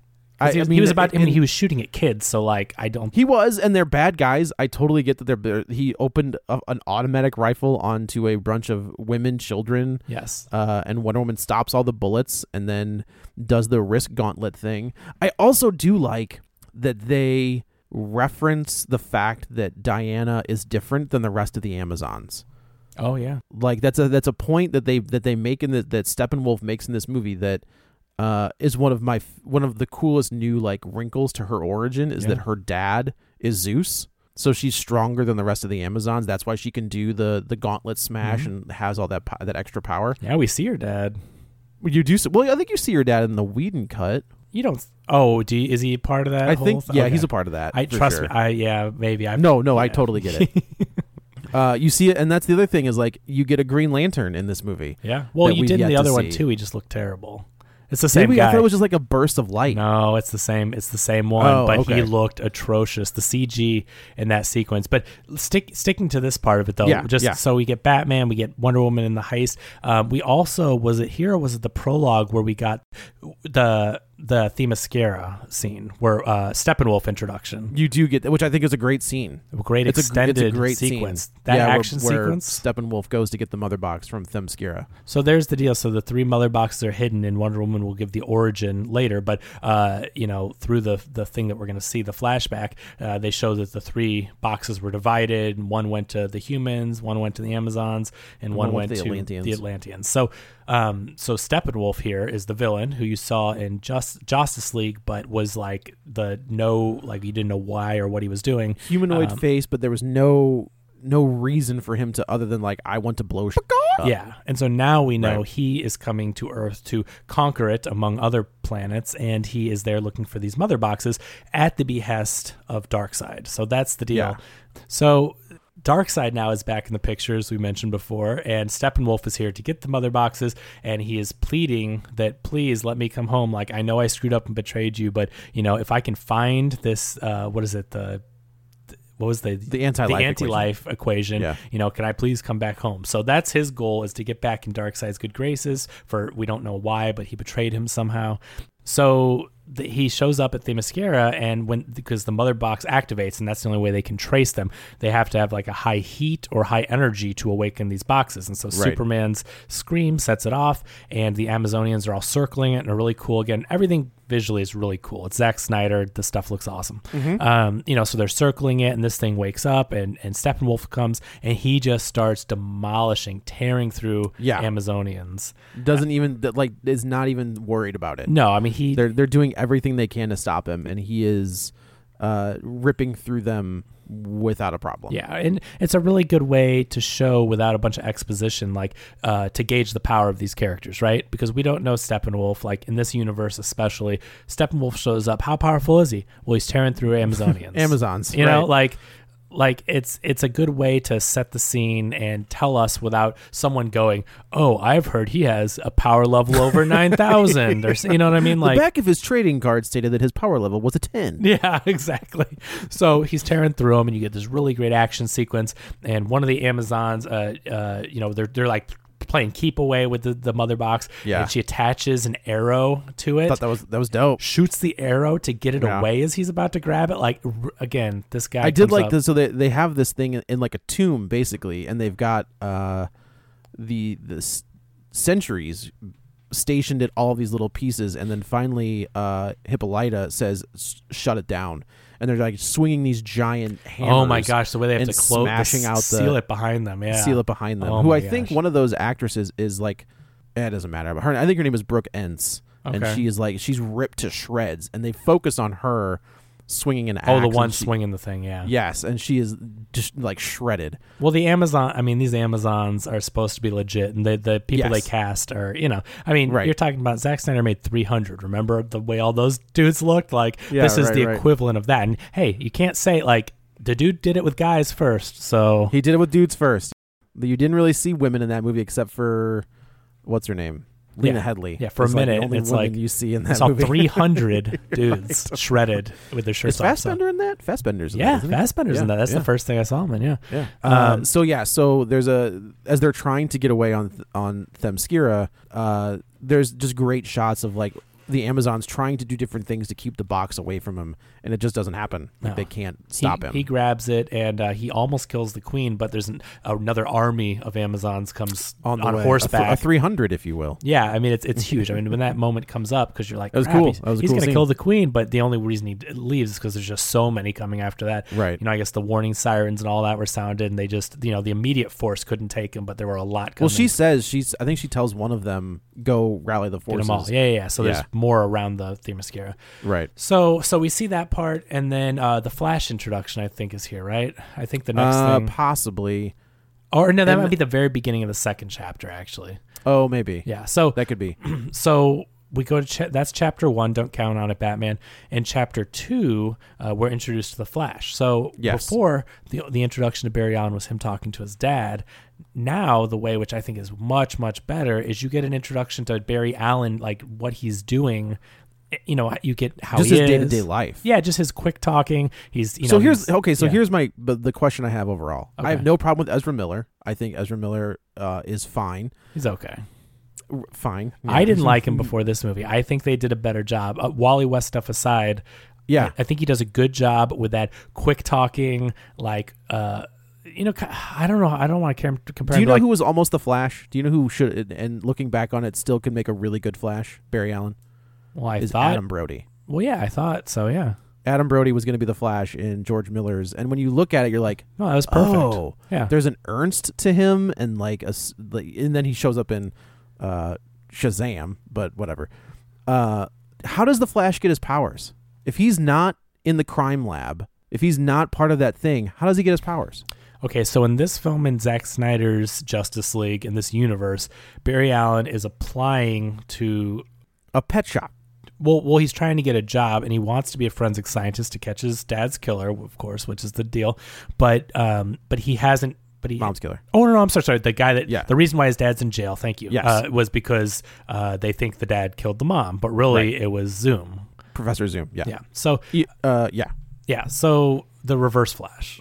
Yes, the Reverse Flash. So uh, anyway, so he's framed and he wants to become a forensic scientist. But you're right. So in this version, he's applying for jobs to just get money to work his way through school, and he eventually wants to go work for the crime lab. Well, you know, and, and he gets like an internship at the end of this movie jump to jump ahead, but he's not there yet. So how do you get his powers? Great question. We haven't had a Flash movie yet. That's the problem. But I mean, like if you're, it, Barry Allen's origin is he's a crime lab guy that's always behind schedule. He's always slow. He's working. The reason he's in the lab is because he's working late, and he gets struck by lightning and chemicals. So he like that's how he gets his powers. I know this kid isn't even in the crime lab yet, and he's already got his powers. I know. So we we're just gonna have to see what happens. Yeah. My guess. You want, you want me to just put this down before the Flash yeah, movie yeah. comes out? I'm guessing that when Reverse Flash came and killed the mom, and you know did all that as he was a kid. I think it tr- like something triggered, and he's going to get his powers through that event. Okay, that's just going to be my guess. I, I don't know. Uh, yeah, I, they've also played with time travel at this point, so maybe, uh, you know, just yeah, that's just my theory. Totally shot in the dark. But if it's not the crime lab, then I'm like, what other would be a fitting? But I'm like, well, the mom's death is a huge milestone in his life, so give right. him his powers because Zoom was there, and it, you know whatever. So that's right. Right. You know. That makes I get that makes sense. Yeah. That's so, fair. But we see him, and it's a really. It's it's a cool sequence. It's very reminiscent of uh, Quicksilver in Days of Future Past. You know, the mm-hmm. slow motion scene, adding the comedy to it. Uh, basically, Iris West is is leaving their or the area and getting into her car, and he kind of bumps into her and has a moment, and then she gets in her car, and there's a guy that dropped his sandwich, and he's trying to pick it up, and so the, and he's driving a huge truck. Right. It hits the car, and so while he's applying for this new job, he sees that happen, and we see a really really cool really cool. visual. It was, yeah, it was very cool. Everything slows down. It shows how he just taps the glass and it liquefies because of yep. how super fast he's moving. I thought that was a neat way to show that. And then he goes and, and, and does all this stuff. But like there's hot dogs flying because of a hot dog cart. And he looks yeah. at Iris, but then he goes over to the hot dog and puts and it in his pocket for later, come, right, right, which right. does pay off in a minute, which is cool. And then, you know, but so it's funny for him to do that during it. Uh, and then he saves her. They have a moment and he flashes away. And then it It cuts to the pet store owner, and then it. I think this is the comedy beats are really good in this. I thought they were so much better than the uh, Joss cut, but you know, he's like, he's like, oh, so did I get the job? Do I start Monday? You know, well, he's, well, he's, he's sitting in the in the pit, like in the dog pen, yeah. with the. He's like, you, you never know what's gonna happen. There could be something freaky. That's why I always keep these meat snacks. I always keep in my a meat pocket snack with me, and he's feeding he's the dogs. With the dogs, like, yeah. like the way that it played out, and it was like. Think of all the things happening. He saved Iris. He gets the hot dog, but he didn't get it to eat later, which is what you think at first. Like it's silly because he's like, I'll save this hot dog. No, right. He got it so he could flash back and be in the dog pen, feeding them to calm them down during the catastrophic event that just happened outside. Right. All that was one joke that tied in to an yes. actual plot point. You know what I mean? So like that writing, when you write jokes no, like that, yeah, yeah, it's good. I agree. It, it played really well. So, it worked. So we see kind of a backstory, not an origin, but we see a backstory and we understand who Barry Allen is. And this whole scene was cut from the Whedon cut. Like this, there, yeah, Iris got cut from the whole movie. Mm-hmm. Um, There's no time. So whole, you can't. I mean, two hours is not enough time, right? To introduce. No, I agree. The, you know what I mean? Like what I'm saying is, Joss, better for, or for worse, again, he had his hands tied. They want a two-hour movie for six characters and then all their side characters. I, you, right. you can't do it, right? So that's right, why this right, four right. hour cut, you say, why is this thing four hours? There's a reason. There's a reason. You know, this is why There's what we're talking yeah. about. Um, and then we, do we jump to Aqua or to Cyborg? I mean, okay. the Cyborg, the Cyborg origin is pretty much the same. Yeah. So, so you, you go don't s- really change much. It's Miles Dyson, right? Also, yes. By the way, this poor guy, like, in the in his two probably most famous roles, he's flicking a switch and blowing himself yeah, up. Yeah, he it's like true. It's the same scene. Like there's a scene in this one where he's he flicks a switch. Uh, I just as long as he doesn't breathe like the way he does in Terminator two, because that's anxiety. Oh, that is, yeah, he's a really good actor. Uh, oh no, he's great. But yeah. I just think it's hilarious that they do the same scene in this one as well. Right? Yeah, poor guy. It's, but you know, it's his thing. So you yeah. go, you yeah, go, it's his thing. Yeah, right. Yeah. So he's, um, so he's at the lab, and we kind of see where the research facility is, and they've got the Superman ship there, which I think it's interesting that it's an open dome. Like I get that it's a huge area, but still, like you think that you would close that off for security purposes. Like you would think, like a, like a thing, a roof that would close or something, but anyway, yeah, right. It looks cool, and you see the the ship there, and he's working there. Uh, but come to find out that they've, uh, I guess, uh, they've taken the mother box because they know what it does. You know that it's alien technology, and I guess Cyborg's hiding it at the house. Yeah, and Silas Silas Stone has taken the the, the mother box, and, and Victor is hiding it. Yeah, and yeah. so he says it's not it's not safe here anymore because they know that there's there's some crazy stuff going down. Um, and so you know, but his, but I feel like his whole origin stays the same, where there's a car accident and Silas does whatever he can to his wife dies. Oh sure, yeah. No. Uh, but we see Silas more of it. Does whatever he can. We see. Yeah, more, we do. We, I guess that's true. We, we do see, see time with it, yeah. the mother, so we understand like. That's the thing. When you just see a flashback and you see, you know, football player dies in an accident, dad saves him. Okay. I mean, that is an interesting origin, but we didn't get his, his relationship with his mother, and we don't get the relationship with the father. Why is right. he mad at the father? Right. Because the mother's death, and he blames him. Like we see more of it. And so we feel for the character instead of just going, well, yeah, that sucks. He was an accident, but cool. He was saved and he's a robot now. Like we feel the pain of him losing. Yeah. There's a lot mother. more. You know, when and, and Ray Fisher has said like there was a lot more here. Mm-hmm. Uh, I think Ray Fisher is a is a very good actor. I liked him in the third season of uh, True Detective, which if you haven't seen it, I do. You know, don't watch season two, right. watch season three, much better. Uh, and he's very good here. He's, he's really very good yeah. for a guy who I mean is it, it's it's half of his face. Like he has got half of his face to work with, it's, and that's it. Yeah, it's tough because a character like this. With all the C G, if it's not done right, which the first one didn't look that good, you know, and, and no. if the C G is not done right and you're covered up, sometimes it's really hard to portray emotion and to do it well. And to his credit, like you said, he really does a good job. So, so we understand why Cyborg Cyborg feels the way he does and why he has this contention. Can we call him Cyborg? Cyborg. Well, that's a restaurant here, isn't it? Bring bring him some wings. Yeah, man. That'd be great. Uh, so, so we understand that, and I, I thought those scenes were really all handled well. Yeah. Uh, I agree. And the C G looks a lot better. If you look at the... Do they, so in the Whedon cut, do they smooth him out to give him a more comics accurate look at the end of the movie? Like, does he redo his body? I'm not sure. I just know it was really because simple. They don't do that in this one. No, they let him be kind of more machine than. Well, he has to, right? Because because see, that's what we see in this one too, and I don't think we saw it in the other one. So. Uh, the dad saves him, but not by like building him a body. He shoots and does his experiment at the mother box, and the right. alien technology rebuilds him. So he right, doesn't right, really right, have right. a choice as to what he's going to look like. And I and, feel I feel like at the end of the Justice League is that he does kind of like change his the look of his body to give it like a sleeker, well, more he very comics well could, accurate but, look. But I at, think at but, this point, who cares about that? Because that's no right, right, right. You know, I, I mean, that's not canon. I'm just trying anymore. to think of like the differences and but between the two. But yeah, yeah, no, totally. So anyway, um, but uh, people uh, are getting kidnapped. So the parademons, now that the mother boxes are awakened, uh, Steppenwolf has sent his his crew, the par the parademons out, and they're crashing through the lab and they're trying to steal stuff. And they were looking for the box, and they could, you know, they can sense the smell. Sure, so they, and they, we should say that like the this is all set in Gotham. Like all of the oh, cyborg right. stuff is set in Gotham. Yeah. Uh, so after that happens is that Cyborg buries his the, his this mother box um, in his own grave. There's uh, I I wish we had more of Jim Gordon. Like this Jim I Gordon, I think is great. I know we get so J K. Simmons is Jim Gordon. When when they uh, when the sketch artist, there was one survivor at the lab, uh, you know, that was there when the parademons came in, and right. he did a, uh, a sketch of what he looked like, and it ends up looking like he the Batman, like Batman because it's the parademons, the glowing eyes and the pointy ears and all that, and so. You know, we get to see J K. Simmons J K. return. Simmons. He's uh, like, I'll talk to him. Which yeah, I think is. I, I wish we had more of that. Man. I know he knows it's not uh, Batman, so he's just like, you know, they do the little walk and talk, and he's like, yeah, I'll, I'll yeah. get to the bottom. I, of we this. should also say that at the lab, we are at, at Star Labs. We're introduced to Ryan Choi, uh, right. who was going to be a, a major player. He is the second Adam. Mm-hmm. Ray Palmer's the first one in the comics. Ryan Choi is the second one. Right. Um.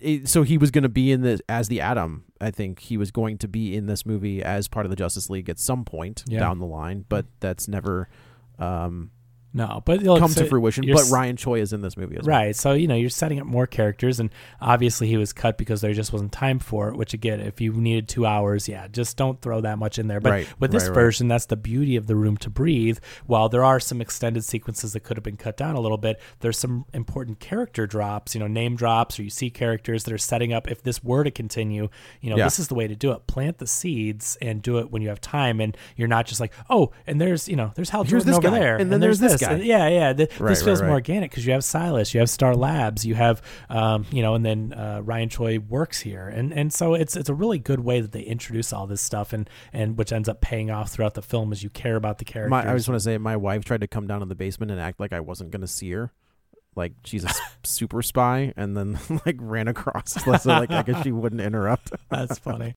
Oh, oh, and one more thing we should mention is that the, the thing this changes is they give you an explanation, not just to how Cyborg was created with the mother box, but mm-hmm. why they think the mother box will will revive Superman, because they oh, go into sure, the whole, sure, sure. you know, matter is not created nor destroyed. It's just, you know, it changes, but it never disappears.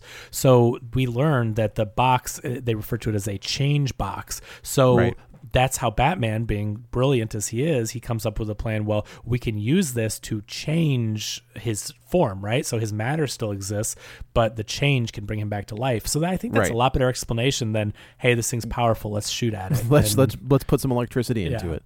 Um, we know that there is a box in Atlantis, and the Aquaman stuff is all pretty much the same, with the exception of Amber Heard having a British accent for no reason, and then not having a British accent in Aquaman. But they're um, given a lot more to do at Atlantis. They are. Um, yeah, there's a there's a much better fight sequence of them trying to protect the box from uh, Steppenwolf that, again, doesn't go yeah. well. And, I mean, Amber Heard aside, the actress, but the character of Mira, I mean, she's awesome. She's Oh, she's yeah, a really yeah. Cool and I, it's it's just interesting that they forget about the... the air bubble to talk, like that that whole idea completely goes away in Aquaman. They're like, no, we're not doing and that. I really like talk. that. I think that's smart. no, I, it's stupid. What's but that? the the did you not like? You say you didn't like the air bubble, or you do like the air bubble? I do like the air bubble. Oh, I don't like the air bubble. I think it's smart. Well, I mean, if you're talking about more grounded, I'm not saying these movies have to be, but it's just like, how do they talk underwater? And it's like, oh, that they makes put sense. The air around. I think it's cool. Yeah, but anyway, yeah, I, I think it looked cool. But I just I liked the idea of, of just forgetting that idea yeah. and just being like, yeah, they talk underwater. I do it's agree fine. It's smoother and it works well, like without having to come up with that extra thing, and it's extra filming and all that. So I get right. that it's more efficient, but I don't know. I kind of like that idea. But but the point is, is that they're given more to do there, and she's given more to do. Like when she uh, faces off against Steppenwolf. Yeah, you know, and she can control the water, her power, and so she's it's able to cool. like she's able to control the blood because you know your body's made up of water, and right. she's able to like take it out of his body. That is a, which is comic accurate. That like is that's, a that's, badass move. It is very cool. It is very cool. Yeah, that's great. Um, and uh, then let's see. So does that pretty much sum up? To I think the, that's chapter two. Uh, what? How about Diana? Does she go to the crypt? And oh, Diana. The, so um, Hippolyta fires the that that arrow. Uh, that lands in that certain spot, and mm-hmm. everybody's like, nobody's gonna know what that means. And then Hippolyta says she will know what it means. Yeah, it's like the so tomb Diana, of the Amazons, and so yes. So Diana goes. The only arrow that could reach the you know this world Earth uh, would be that uh, which arrow was it? The arrow of um, oh dang it! It's a god. It's a god's yeah. arrow, basically. I, yeah, I I'm just remember. blanking on that, but but Cupid. It was a, I don't know. Yeah, Cupid's arrow. It wasn't like Hermes, was it? No, Hermes was speed, I think. Okay.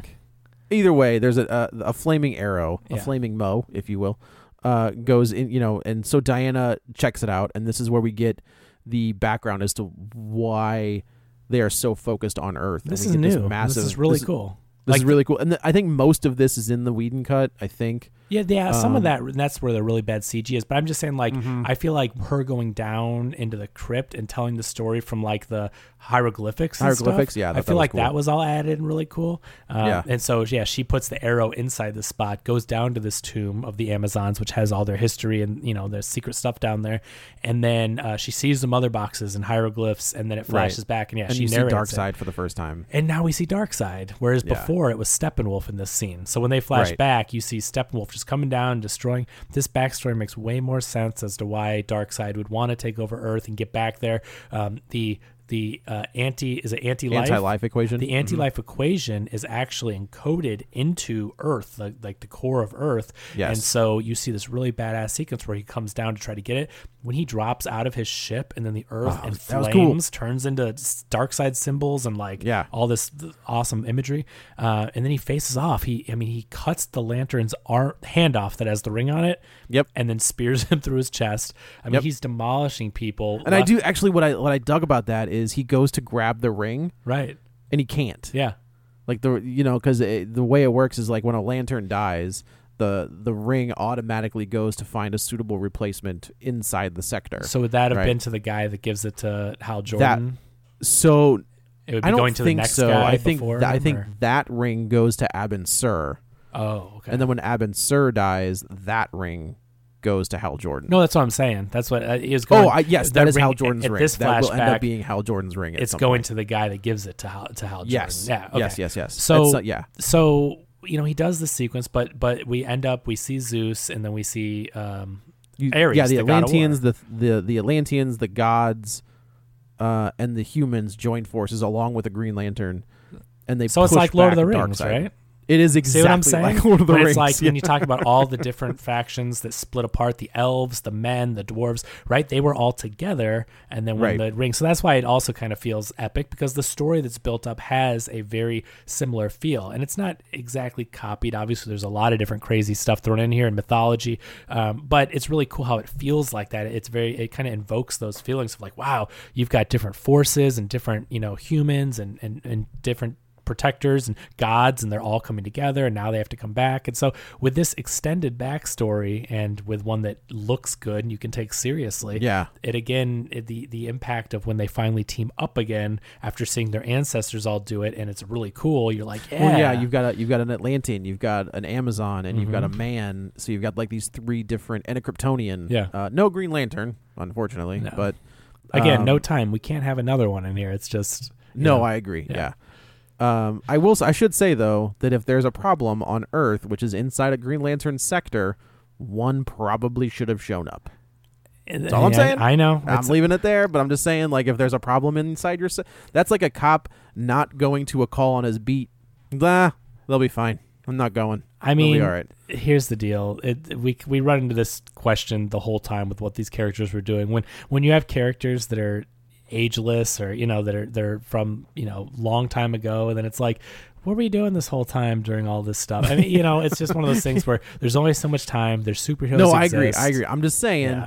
they're, the, the Green Lantern's job is to protect I their sector. And when Darkseid and Steppenwolf show up in your sector and you aren't there, maybe you should go on administrative leave. For a he was running late. He was, he was, he was running he, late. He showed yeah. up late, and they just and they cut that scene. But done, he was like, "Hey guys, I'm here," and everyone's just dead around him. Yeah, right. Uh, no, but so uh, we end up seeing that uh, we see some pretty cool action sequences with Zeus and Ares, mm-hmm. who we've seen in the mm-hmm. Wonder Woman movie.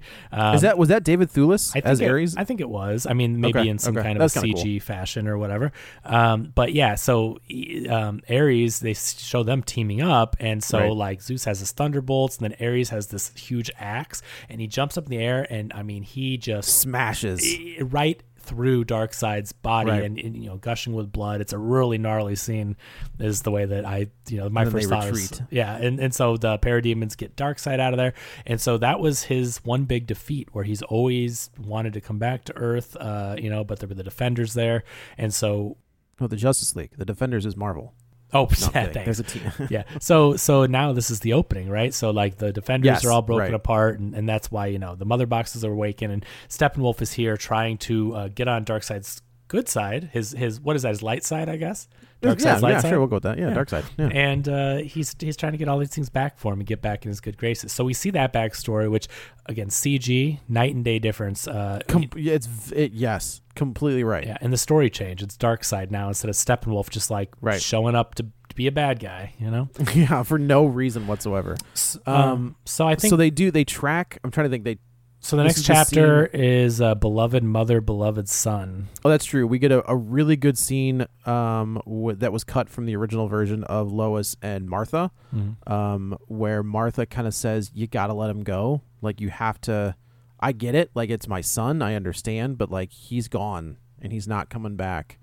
So Lois is kind of faced with this dilemma. Like, does she, does she move on with her life uh, or do we not? And then we get a cameo that might be one of my favorite things. I love this character. Yeah. So um, the general from Man of Steel. Yeah. So here's here's the seven, right? Unite the seven. Right. This is uh, the... He's, he's, I'm trying to think of what the general's name was. Stanwyck? Oh, was it Stanwyck? Maybe. I don't know. It doesn't matter.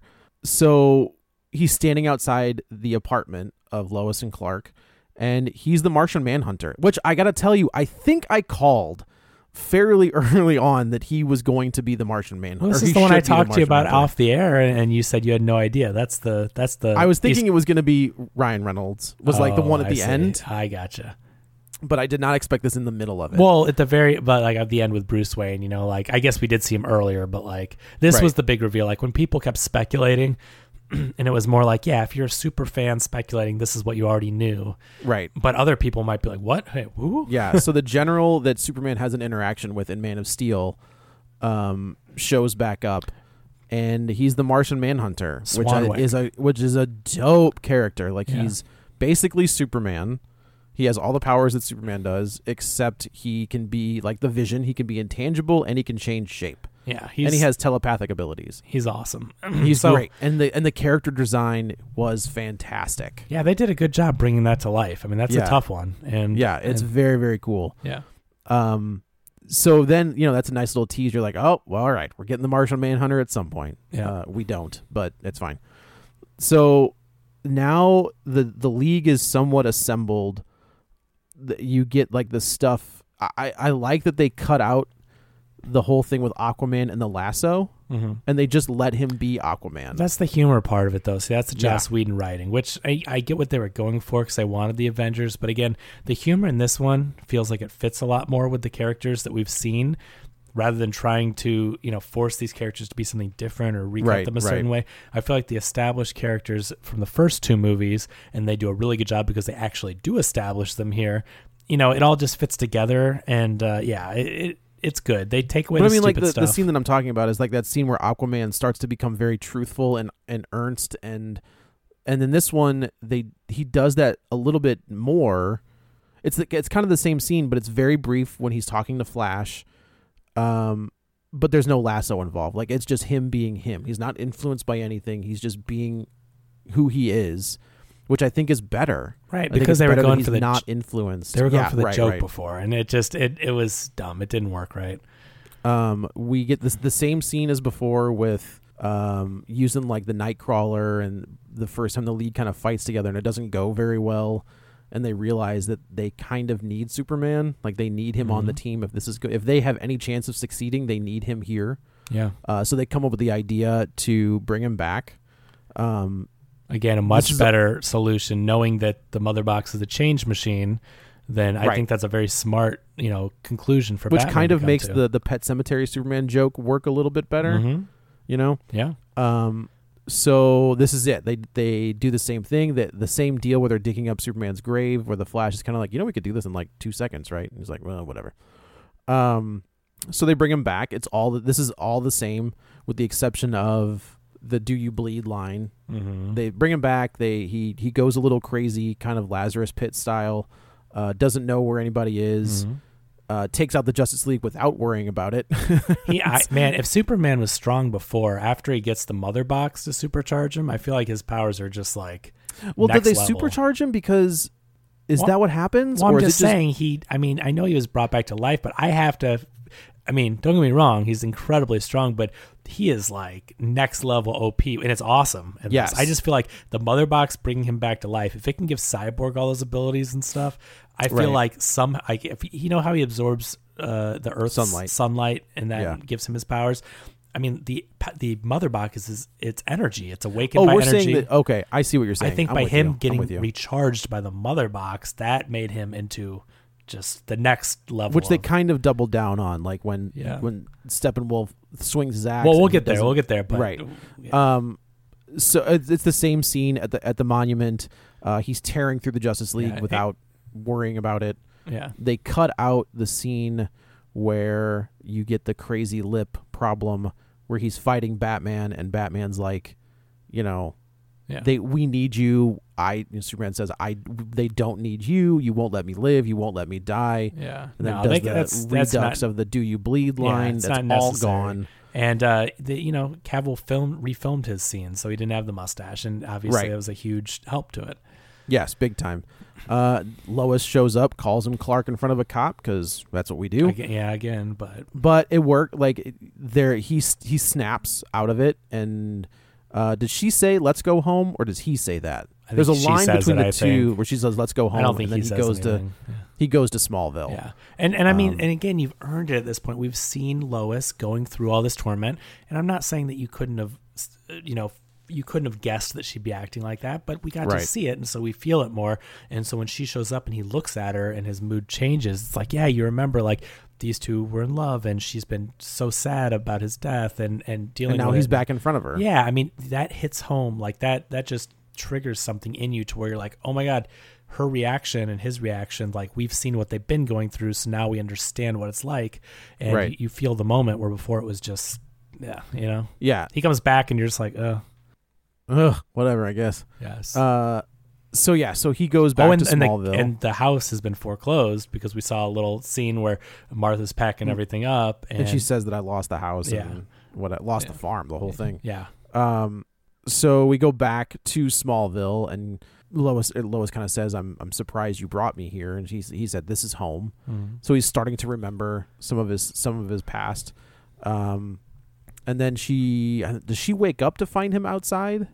I can't remember, but either have... way, he's outside in the field. Yeah, uh, and it, it sucks because as much as I don't like this version of Superman, I f- Henry Cavill is fantastic. Yeah, like he's a great Superman. He looks the part. He's got like the uh, the tenor in his voice. Like there's no like there's a confidence in his voice yeah. that Superman would have. And um, she walks out there, and he said, "I you know the whole. I don't think this was in the Whedon cut. I don't think any of this is here." Probably maybe not. It is good chance most either way wasn't. Like he you know she's wearing the ring and he's like I guess that's a yes, and it's a, it's just a very tender moment. Mm-hmm. We see Martha pull up to the farm and they embrace yeah. and I do like where he's like they brought me back for a reason, I have to go. That's cool. I like that. It's like yeah as much as you know I know I just came back, but you know I'm here now and and wasn't before, so I better you know make sure that I've earned whatever right. you know it's a, it's right. a cool there's a reason that there's, there's a that's kind of a callback to the Donner stuff right where yeah. um John Ford, is that who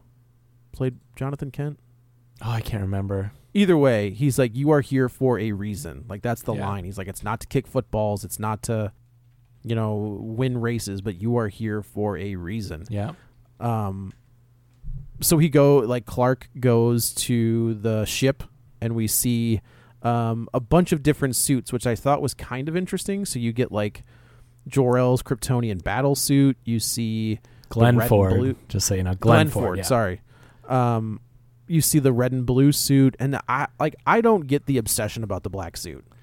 And if you're going to do it, don't give him a cape. I mean, because he doesn't wear he doesn't wear a cape when he wears the black okay. suit. Okay. But it's but it's yeah, but the black suit's comic accurate to the, the story. It is. Yep, yep, yep. Um, he wears a it's a regeneration suit that I, he wears.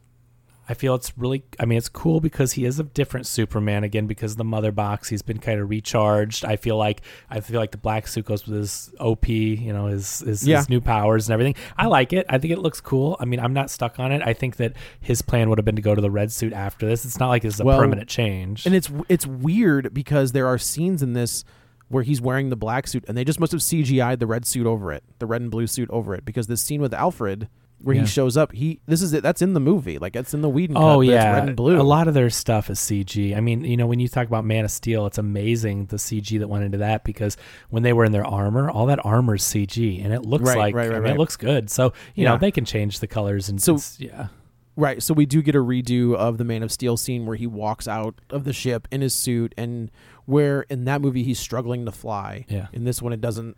It's not a struggle. This is cool. All that when yeah, it's super, a good looking scene. When it's Superman a good looking scene. Comes back. The fight with the League is awesome.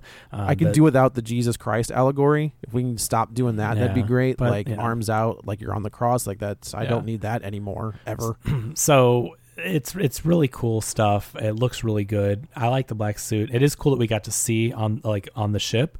We got to see yeah. all those suits, and uh, there's a Kryptonian like. Dead Kryptonian and storage. Did we not see that before? I, I don't guess we think probably so. Didn't. I don't remember. But that. I'm trying to think if, if we saw that in Man of Steel. I yeah, think that we maybe, did. Maybe in Man of Steel, yeah. Yeah. But so we see that, we know in the ship and everything. But um which also worries me that Star Labs has a dead Kryptonian D N A waiting in the wings. Ooh. Like that's not good. Yeah. So you know, just kind of to fast forward, they uh, they come up with the plan and then they they do it. It's the same concept with with Barry. He has to he, he's like the only one that can energize it that much is by running really fast because he says, you know, I I don't do this because I don't want to mess with time, but when I go fast enough, that does create this huge energy surge. Right. Uh, this, you know, and I do like they called the Speed Force. That was kind of cool. Yeah, it's a really cool action sequence. Like it's extended. It's it's cooler. Like there's more stuff to it. Uh, I, I feel do like, like that they, they mess it up, and I was like, oh shit, like they're gonna do the nightmare. Like that's that's yeah. what I thought we were gonna do. Right. Mm. We knew that he had plans for a two and a three. Yeah. So I assumed that when the plan doesn't go. Uh, as it was supposed to, I'm like, well, we're going into the nightmare world. Gotcha. Like, that's what's going to happen. Okay. But it, it doesn't happen. Like Barry has to run around. Uh, they get rid of the family. The family that existed in the Whedon cut does not exist in this movie. Oh yeah. Um, all of that Russian like stuff is no. Taken yeah, it's just altogether. That's the thing. This movie is longer, but it's still cut. The, I mean, he didn't use anything Whedon did, so that's no. that's what shows you that no. was a Whedon. The Dovechki scene. Line is not in the anything in this version. Whedon did. Whedon doesn't have a credit on this movie. So if, if he would have taken anything from that first that version, guy. I hope I hope he never works ever again. I hope he rots in jail. There you go. If he so if he would have used anything, they'd have to credit him. So Zack Snyder, this is his original vision. It doesn't have anything to do with the uh, reshoots and the comedy that he added in. So, um, but yeah, all that's gone. So they're they're here and uh, they are trying to destroy the box or keep it away from Steppenwolf. Right. Right. Steppenwolf has all three. They're trying to stop them from from the unity. They're trying, trying to, to stop them, them together, from, right. from, be, okay. from coming together. Because yeah. if they come together, that's this will reveal. This that's the reveal is that Steppenwolf has figured out that the anti-life equation is on Earth. So Darkseid's, you know, ready to rock and roll. I do love that scene where you see Darkseid and Desaad and Granny Goodness, like yeah. all of these um, new god characters that look pretty dope. Yeah. Uh, and if the if the three mother boxes come together.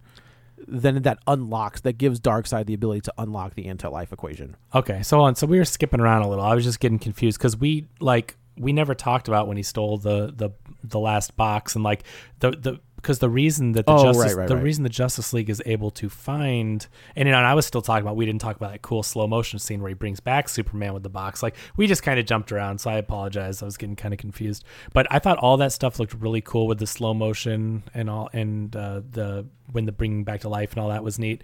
Mm-hmm. Um, going forward to this, so um, Silas is at the Star Labs and he's got the last mother box that they're trying to keep away. Steppenwolf shows up, and the only way that they're like able be able to track where he is is by activating the mother box, and so he sacrifices his own life before right. it gets taken by Steppenwolf, uh, and ends up dying, you know, in this glass with this thing, that this laser that bounces all yeah, around and just totally blows himself up again, eviscerates him. Yeah, and uh, Cyborg sees this happen, but you know, it's kind of it's his redemption. It's his, um, you know, for not being at the game and for you know him blaming the death of the mother and and his you know basically death on the father. It's like, he wasn't there for him, and now he's like, I'm here, and I'm going to save the world, and he right. sacrifices himself. So Steppenwolf gets it, but you know the Justice League is able to track it down. Because there. because the laser that he used heated the box up so mm-hmm. much that it's a, it's impossible for them not to trace the box. To, re- to recognize it, exactly. Right. Um, and so they end up,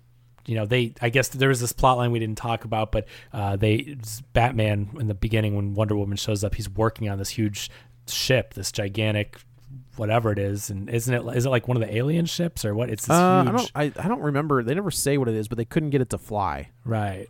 And so and then Cyborg he, fixes it. So he's been working on it, and yeah, but Cyborg can. They, you know, we see him. There along was a the patch. Way. There was a patch that was added to the last possible second that fixed the autopilot. Yeah, exactly. But no, so Cyborg goes in there and he does it. And we see a lot of cool stuff from Cyborg. I mean, I don't want to brush past the little added things. So aside from his backstory, you see that he's a good person. You see him helping a woman that uh, is like going to be evicted and has no right, money and right, she right, has right. kids. He adds money to her bank account by hacking an A T M. Uh, and that's where Wonder Woman comes and meets him. And much like in the other one, but this time he like shows up, he sends her on the computer where she's working a picture of a map, meet here. Meet me here, right. And so, you know, he He flies away, but but he gets the gist of what they're trying to do, and Wonder Woman says she needs his help, and so he's kind of ready to go there. Um, who else? Uh, you know, yeah, Barry was recruited by Wonder Woman and, and Bruce, um, right. and so pretty much the rest of it's the same. Yeah, I mean, and then we get to the the the, the last little sequence is. Um, so we have to, so uh, chapter four is Change Machine, just for the title purposes, where uh-huh. they learned about the box and, and bringing Superman back. And then chapter five is called All the King's Horses, and I think that's based on, isn't it a quote that Alfred says? Uh that, yes, I believe you're right. That that he won't be able to put everything back together no matter how hard no he tries or hard. something. And right. then I and then, you know, there's some really good added stuff in this movie, like, you know, when they go on, when they all go onto that helicarrier or whatever you want to call that ship, um, you know, Alfred's like, you know, how do you know that you can do this or whatever? And I love that line by Bruce where he's just like, faith, Alfred, faith, and right. throws his hands up. Like, Batman is a man of logic, and he has a conversation earlier in the film toward the beginning with Alfred where he's like, you know, this is the first time I'm not going based on my logic, to paraphrase. He's, he's like, I'm going on in my instinct. And, and so we see a, a Bruce that's an older and weathered Bruce, and he's experienced and he's been through stuff. And, you know, we know how he usually is, but at this point he's like, this is the last resort, is I've got to keep my faith that I can get these people together and we can save the world. Cause otherwise, you know, the end is we're here. Done, we're done. So, so, so done I really like that. And just that line between them, just that faith, Alfred, faith, I think that's right. really impactful. And, uh, you know, but so, so they're all together and they go and, and this, this final sequence, this showdown, this like thirty minute long yeah, special yeah. effects driven. I mean, it never, like, sometimes those can feel boring because it's too much, and it is so awesome. They nailed yeah, this sequence. It, it's really, really cool. Um, I mean, from the way that they show the team work together, right? So like in an Avengers-esque style sequence, um, you know, we see the people all fighting and doing their separate stuff against the parademons, and the way that they all come together is really cool. And I have Some, to sh- somebody edited together uh, the the sequence, like the slow-mo splash page sequence yeah. where you see them all together. They somebody uploaded the Justice League Unlimited theme oh, that's to cool. play over that. It works perfectly. That's fun. Well, it's the junk, the Junkie X L score is awesome. It is. When it's they very good. When they hit the ground, I think they're jumping out of the helicopter, the helicarrier or whatever it's yeah. called.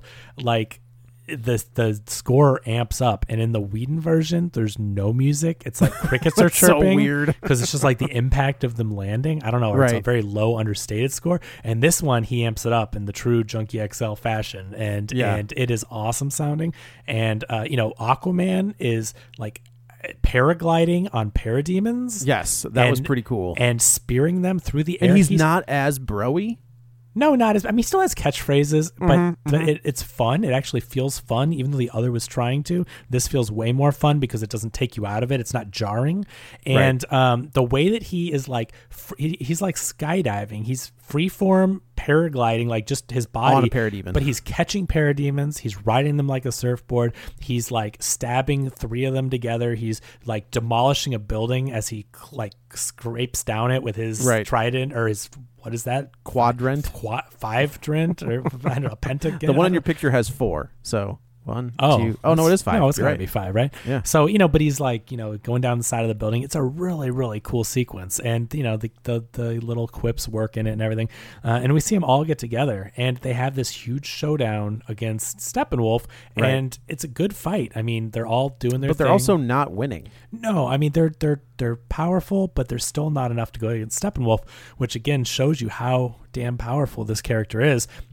But I will have to say, I think my favorite moment in the entire movie is when Superman shows up, just crashes out of the sky. Yeah, I'm a big fan of justice, but that line does not exist in this movie.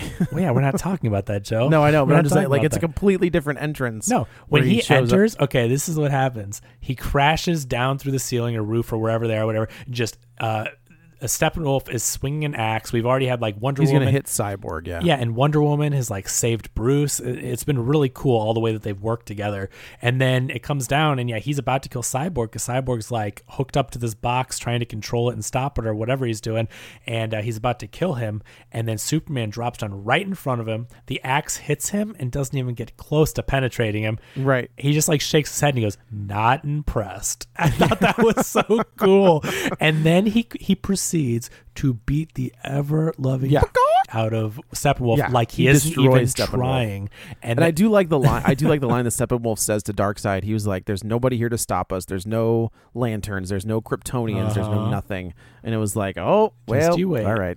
So yeah. anyway, I, I I thought. But his, the problem is, is Barry is running around trying to get up enough speed, uh, and Cyborg's going to give him the go-ahead to do it. Unfortunately, Barry gets shot. Uh, and he's hurt yeah. bad. And this is the first time I was like, this is Barry Allen. Like this this character who does not quit.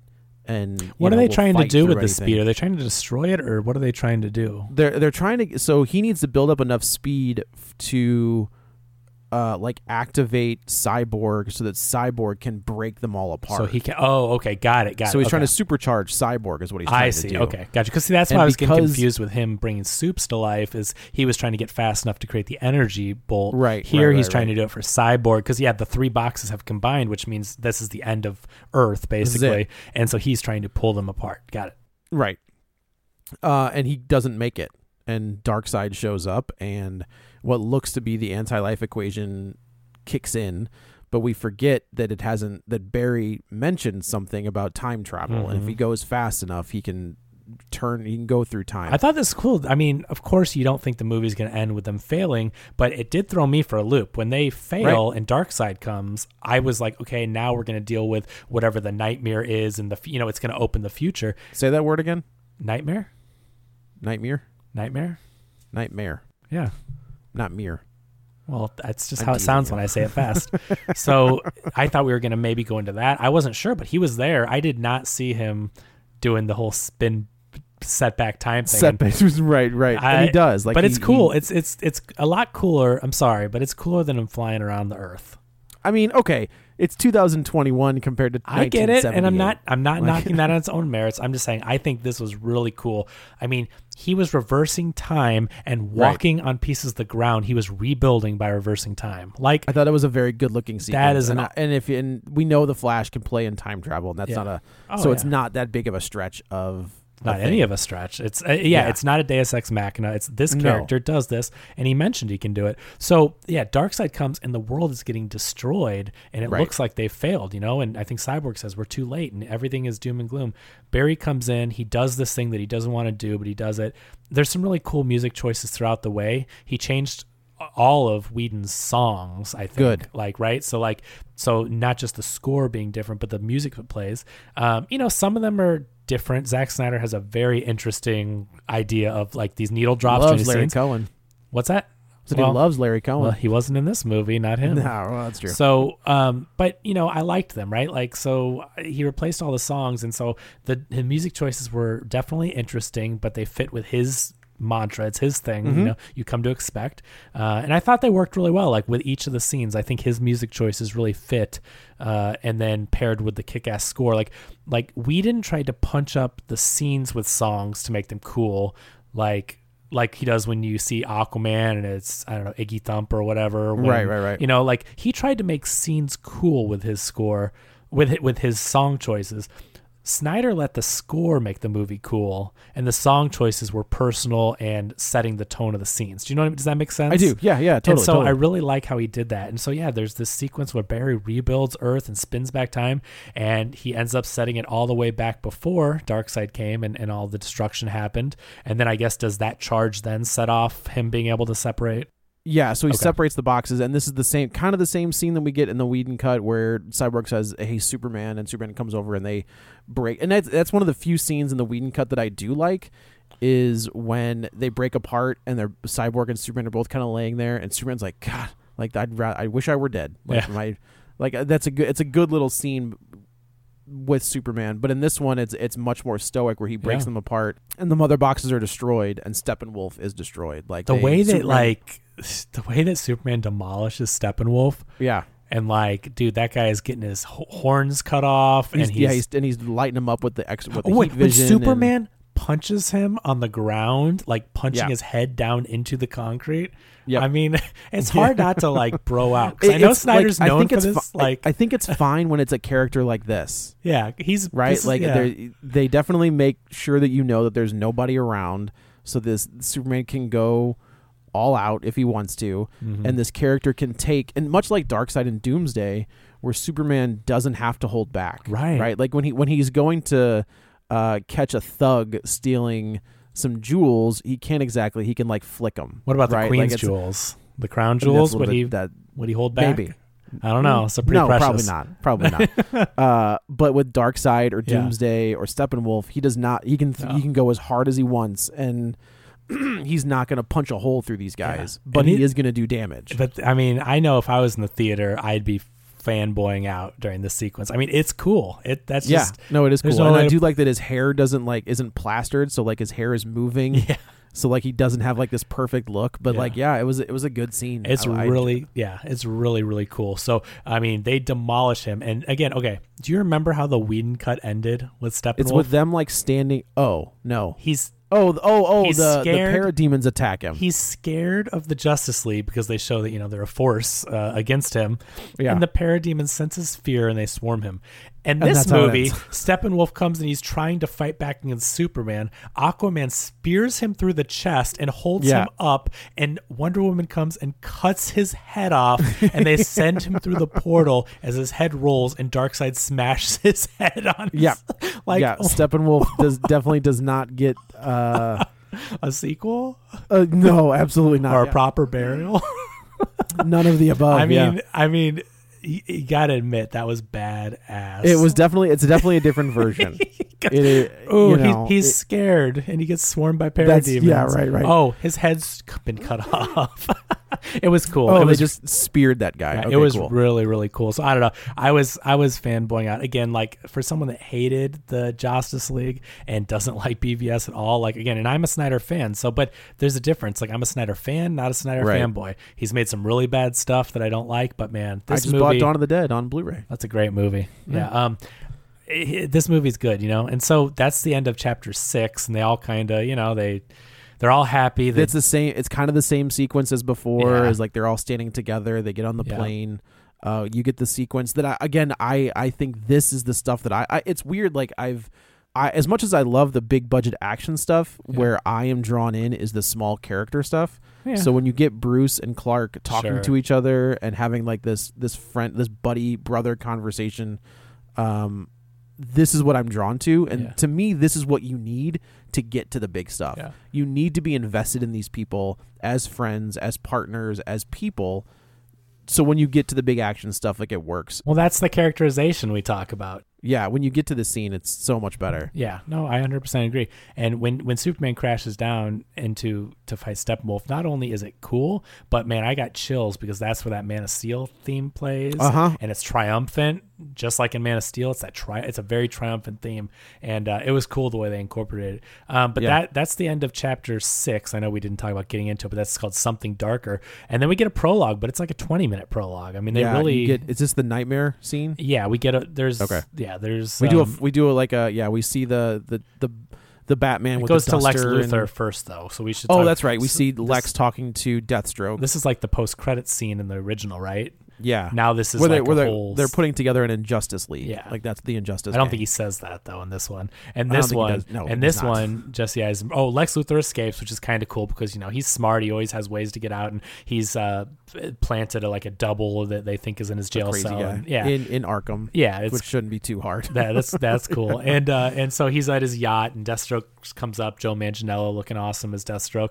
I'm sad that we're probably not ever going to see any of that anymore nope, again. Probably never again. Uh, but Lex Luthor's there. And he's like, I've got something for you that can help you. And he's like, and he tells him, he's like, in your Bat- fight, yeah, your Batman is Bruce Wayne. Yeah. And he's like, oh, that's good information. Like, so this was right. definitely setting up the Be- the Ben Affleck Batman yep. movie, which was going to Absolutely. happen. Like it was Affleck, ver- it was Batman versus Deathstroke in the Ben Affleck stuff, and yep. that won't happen now. And then you know, and then we see like like they've set up a table for the Justice League, and Diana's like, but room for more. So you know, that's where we're gonna get the Green Lantern right. and Martian Manhunter. You know, they're, they're they were setting up for more of a Justice League, of course. They over were, time. yeah.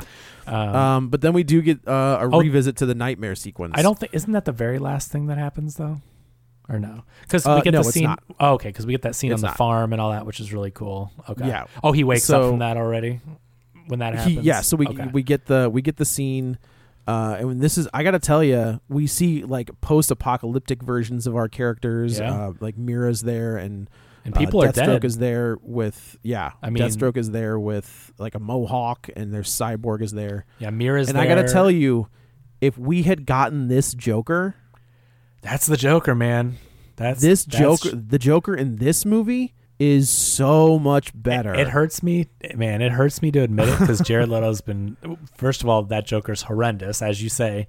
And yeah, the suicide. Just, we're talking about the Suicide Squad yeah. Joker is atrocious, and his but his antics Joker, have just been ridiculous. But this Joker. Holy I mean, shit. Gotta give it to him. That's the this one. This is good. He talks like, like a, him. He yep. acts like him. He's crazy. He laughs. He busts into laughing at like moments that are not opportune laugh, you know what I mean, like the Joker does, like yeah it, he, he does it, man. If we got that Joker, I'd be like, Jared Leto Joker, whew. Let's do it. So but we don't get that Joker in the in, no. the, in the in the bird no what was that Suicide Squad. But so earlier but, in the film, and what they hinted at with the first one with the um the Flash, the time travel right, premonition right. that uh, Bruce had, uh, he says Lois is the key. So in this movie, they reiterate that that you know he had a vision and it said Lois is the key. Well, at this point in this nightmare, Lois is dead. So Superman is back looking crazy. I mean, you, these are things that we you, presume. You get, you from, get the, the bad Superman. You yeah. get Wonder Woman uh, doing like a Viking funeral. And then you have Mir- Aquaman being speared. Yeah, Mira mentions that Aquaman's dead. Is Cyborg's right. there? Cyborg's there. Okay. The Flash is. This is the the Flash wearing the, the get up we see in in B V S. Yeah. yeah. Um, and, and Batman's having to like, deal with the Joker, which is like we finally get these two with screen time in this universe actually talking to one another. And Joker's doing his mental gymnastics. He's crazy. Right. He's laughing. It's sadistic. It's it's good, right? It's very good. And Batman yeah, tells very, him very to good. like shut the f up or something. Oh, he's like, he's like, like you say one more, I'm gonna fuck off. Yeah, you. yeah. I was like, oh and my I was god. Like, oh dang. But you right. know what? This is a Batman where the world is destroyed. It's a different Batman. Superman right. is killing. Like you got to realize, like there's a difference between him just being the G D Batman and All Star, and, and it just being like. Insane, right? And right, this right. is a weathered. I mean, he's already an older Batman in this series. The world like, is destroyed. The world's destroyed, and and Superman's coming for them. Like, right. you know, and Lois. I do like that line where the Cyborg's like, "We got to get out of here. Like, he's gonna be here in like yeah. two seconds." Yeah. So it's interesting. I mean, they set that up, and it's like, holy crap, what is going right. on, and what's gonna happen? So, I mean, that's and then, a, of course Bruce wakes up. Yeah. This is a dream, a nightmare that Bruce is having. And then you, who you think is going to be Superman flying outside of yep. not Wayne Manor, uh, it's the Martian Manhunter. Yeah. And, and I like how, of, how like matter of fact Batman is, because Martian Manhunter is basically like perfect, right? Like I've been like I've been here and like you guys did a great job, but now I need to reveal myself and all this. It's time for me to be invested. Yeah, in this and Bruce is much. like, oh, cool, thanks. Cool. Like it's so weird. Like he's seen so much stuff after this whole ordeal. He's like, yeah, man, whatever. Like, oh, cool. A Martian just flew up to my window and told me he wants to be part of the Justice League, and I'm like, cool, okay. thanks. We'll see you around. So apparently, originally this was going to be Jon Stewart. Oh, and this was cut. It was cut from it was, Jon Stewart was cut from this movie. So you know this was what? supposed to be the Green Lantern. Yeah, uh, but either both of those characters are fine. And it's I cool that bo- we got we already got a Lantern, and it's cool right. that we got Martian Manhunter and get more of him. So that's cool. So then I guess the movie ends with the farm, and you know when I was when I saw the farm get foreclosed, and I'm like, okay, we know that Superman's going to come back and they're going to work together. I'm like, if Bruce Wayne does not buy this farm back, yeah. know? So no, no was, I think that that happens all before that. I think well, that that's what I asked earlier, scene, and we went to this other stuff. That's no, I, I think was, you're right. I think you are right. I think the farm scene is the first one. We okay, get, okay. Then the nightmare, then the Martian. The Martian Manhunter is how we is end the movie. Okay, so that's what I just didn't want to brush yeah. over. Like it's really cool. Like as you would expect, Bruce Wayne is, uh, you know, he he bought the farm back from Martha, and then you know Superman thanks I bought him. The bank, but okay, don't. Just don't bury way to bury the lead. No, um, no, um, it's really cool though because Clark and Bruce get this moment together. Yeah, because he, yeah. especially after he was kicking them all around and everything, but he's like, "Thank you," you know, and and Bruce is basically like, "Well, you know, I've made mistakes too, B V S," you know. So like, yeah. they they make good. When I tried to kill you. Yeah, they make good, and they get this really nice scene together, and he thanks him for you know saving his mom's house and everything, and then he's like, "How'd you do it?" He's like, "I bought the bank," and I think that well, was you know, in the this is all the Whedon cut. This this whole scene you know is what? in the Whedon. I don't care because I don't. It, he didn't film it. It's not his scene. No, totally, you know totally. I, mean? I, I completely and agree. I don't yeah. even think about that one. I just, but I like that moment they have, and so you get that really good moment with Lois and Martha and Bruce and Clark are all there, and you know they're all just moving back home and all that. And uh, right, but yeah. So I mean, that's it. I. It's a long movie, but damn, if he didn't do it, like I, I was not, I was not expecting this. I, I didn't know. That's the thing is like I just didn't know what to expect. I didn't know what we were going to get. I didn't know. I was not looking forward to watching it. Like this is just the, this version of these char- these versions of these characters are not my jam. So I just didn't know what to think. And yeah. I got to tell you, I think I think you giving it a B plus, I would probably give it like a B minus. Okay. Uh, but it's better. Th- I mean, it's way better than I ever thought it was going to be. I think it's a really good comic book movie. Like without um, any asterisks, like I think. Translating the characters to the page, the action. Again, I know there's some character stuff, but it, uh, Batman doesn't. Where, where did you say he killed in this movie? He because, doesn't. Wonder Woman does. Oh well, that's he why kills para, that's, he kills parademons. No, we don't care about parademons. No, but, but they don't count. Okay, but that's what we said earlier because I was talking about Batman, and you said, "Oh, not in this one. He kills." Oh, but that's what I was saying. I didn't see him kill in this one. He did not. I'm sorry, maybe I misspoke. Yeah, he, you meant Wonder, Wonder Woman, Woman is the only okay. one who kills like human beings, in which this is movie. A human who's machine gunning at children. Correct. In so, Correct. But that's what I mean. So when I was saying he gets the character different, Ben Affleck's a really good Bruce Wayne. He's written He's a, it, and he has yep. the like intelligence, the charisma, the he has everything it takes to be Bruce Wayne.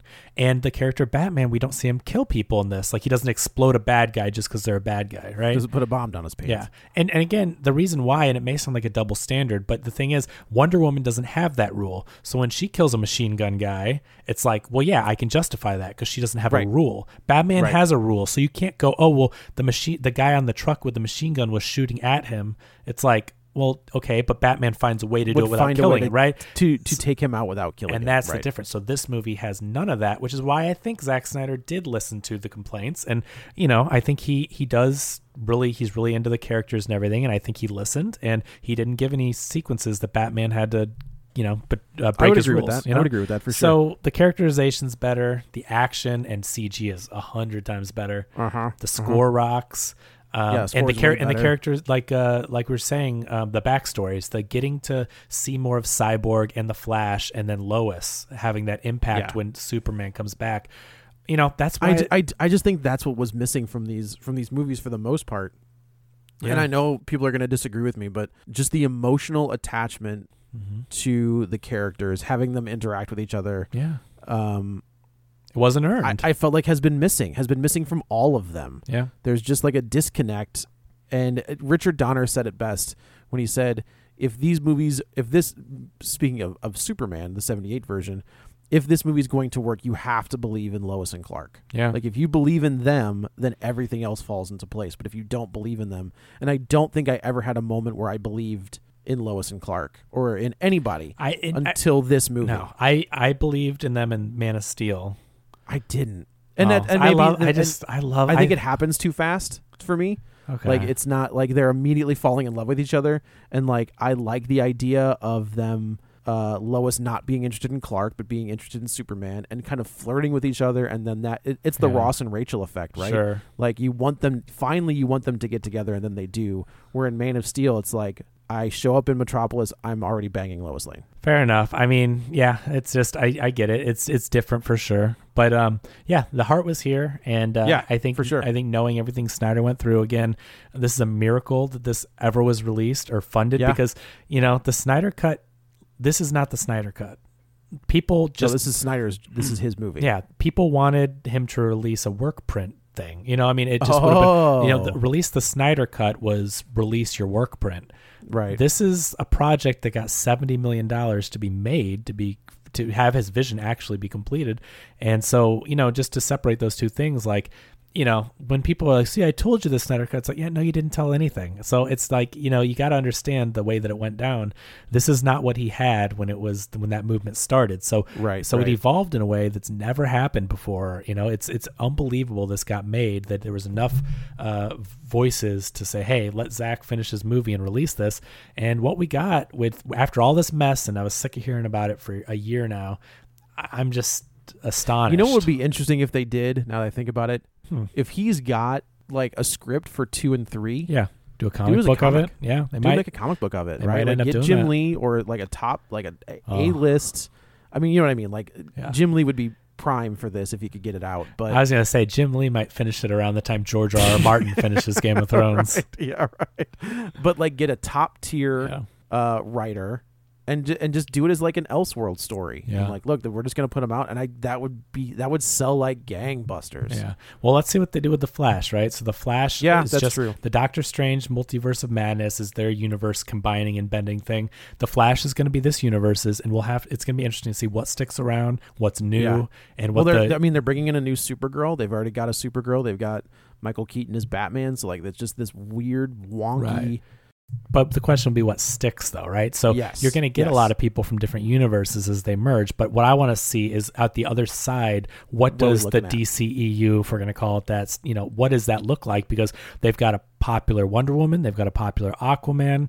Um, you know, they liked Batman. That's not going to happen. So we'll have to see how Batman gets replaced. Um, you know, but Affleck's done. These movies almost killed him.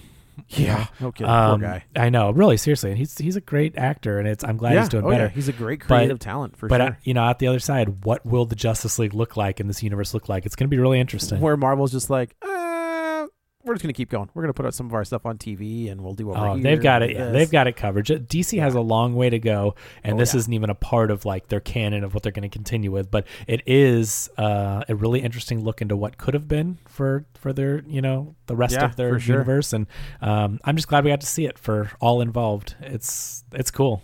Yeah, I'm glad it got made. I'm glad it's out there. I'm glad, you know, like I said, uh, wasn't a huge fan of it. Enjoyed it uh, from a critical standpoint. Uh, and if you loved it, I'm happy. I'm yeah. happy that you loved it. I think it's I think it's cool, and I, I think I think. I mean, honestly, it's hard not to be cliche, just like in the movie, but it's like, this is justice for, for all the people that knew there was a better version out there. I mean, uh, yeah. it may have not been finished yet, but his vision was a hundred thousand times better. Easily. Than, you know, so Easily. I mean, this really, uh, I hope this brings him peace, and I hope the fans are happy, and now we can just, and he's got something coming out on Netflix, right? Yeah. It's he's got, got a some, zombie some heist zombie movie. Flick yeah. with, uh, Dave Bautista. Yeah. I'll be interested. The only thing about that, not to sidetrack too much, is that, uh, I'm interested to see why during a zombie apocalypse, why people need to heist things. Like, I guess we'll find out. If it maybe were food and resources, mm-hmm. maybe, but like if it's money, I'm not sure, because I think it's in Vegas. Like, why? Why do you need money? it's, the it's world's... a copy. It's, they're going to destroy all the copies of the Whedon cut. Why do they want that back? They want to they just destroy, want to destroy it. They oh, want they to get it out of, they would take it out of existence. Anyway, I'm not. It's not a knock. I don't know anything about the film. I just know it's a zombie heist film, which I'm like, huh. I got to know why they're doing this. The motivation, right, right, right. Uh, but we'll see. But that's it for this episode. So Zack Snyder's Justice League is in the books.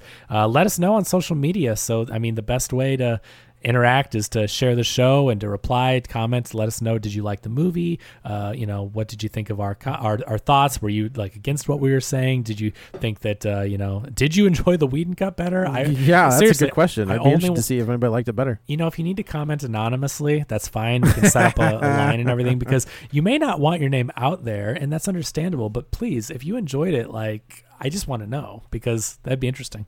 Yes. Um, but yeah, so it's out there. So thank you for listening, and thank you for supporting the show, of course, uh, you know, and to all our Patreon members. Uh, don't forget, uh, for five dollars or more a month, you can support the show. And uh, that's a that's a great way to keep this thing going. And, uh, you know, this is going to be a doozy to edit. So your yeah. funds are going to a good place. So uh, anyway, um, you know, of course, follow, follow the show and all that good stuff. Social media, all the stuff I said at the beginning. Um, Joe, tell the folks where you can find them. You can follow me on the Twitter at Joey Butts, B U T T S twenty-one. And this is Kevin. You can follow me on Twitter at Kevin R. Brackett. And uh, yeah, just thanks for listening. Thanks for sharing the show. Thanks for uh, sticking with us for six hundred thirty-three episodes now. Bonkers. That's absolutely crazy, bonkers. Right? I mean, the, the the reason why it feels so cool every time we come to one of these D C milestones is twenty thirteen Man of Steel, episode that one. That was it. Yeah, I was just telling somebody about that. Yeah, Zack Snyder's like, don't just... listen to it. Go listen to episode like five hundred. Yeah. Like, that's a much better version of episode one. But yeah, so, you know, episode one, Man of Steel, episode six hundred thirty-three, Zack Snyder's Justice League. I mean, yeah. We've come a long way, and this may be the last Zack Snyder D C project. So this is uh, this is quite a marker in uh, the show's history, too. Indeed. Uh, but anyway, well, that's it for this one. And until next time, you've been warned. Get ready for a spoiler. Won't say it twice, cause we already warned you. Better watch out, it's gonna ruin the plot. Real spoilers. Real spoilers.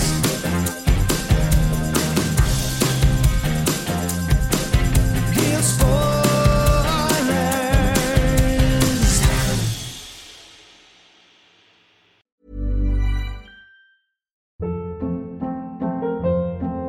Hold up. What was that? Boring. No flavor. That was as bad as those leftovers you ate all week. Keke Palmer here. And it's time to say hello to something fresh and guilt-free. HelloFresh. Jazz up dinner with pecan-crusted chicken or garlic butter shrimp scampi. Now that's music to my mouth. HelloFresh. Let's get this dinner party started. Discover all the delicious possibilities at HelloFresh dot com. Even when we're on a budget, we still deserve nice things. Quince is a place to scoop up stunning high-end goods for fifty to eighty percent less than similar brands. They have buttery soft cashmere sweaters starting at fifty dollars, luxurious Italian leather bags, and so much more. Plus, Quince only works with factories that use safe, ethical, and responsible manufacturing. Get the high-end goods you'll love without the high price tag with Quince. Go to quince dot com slash style for free shipping and three sixty-five day returns.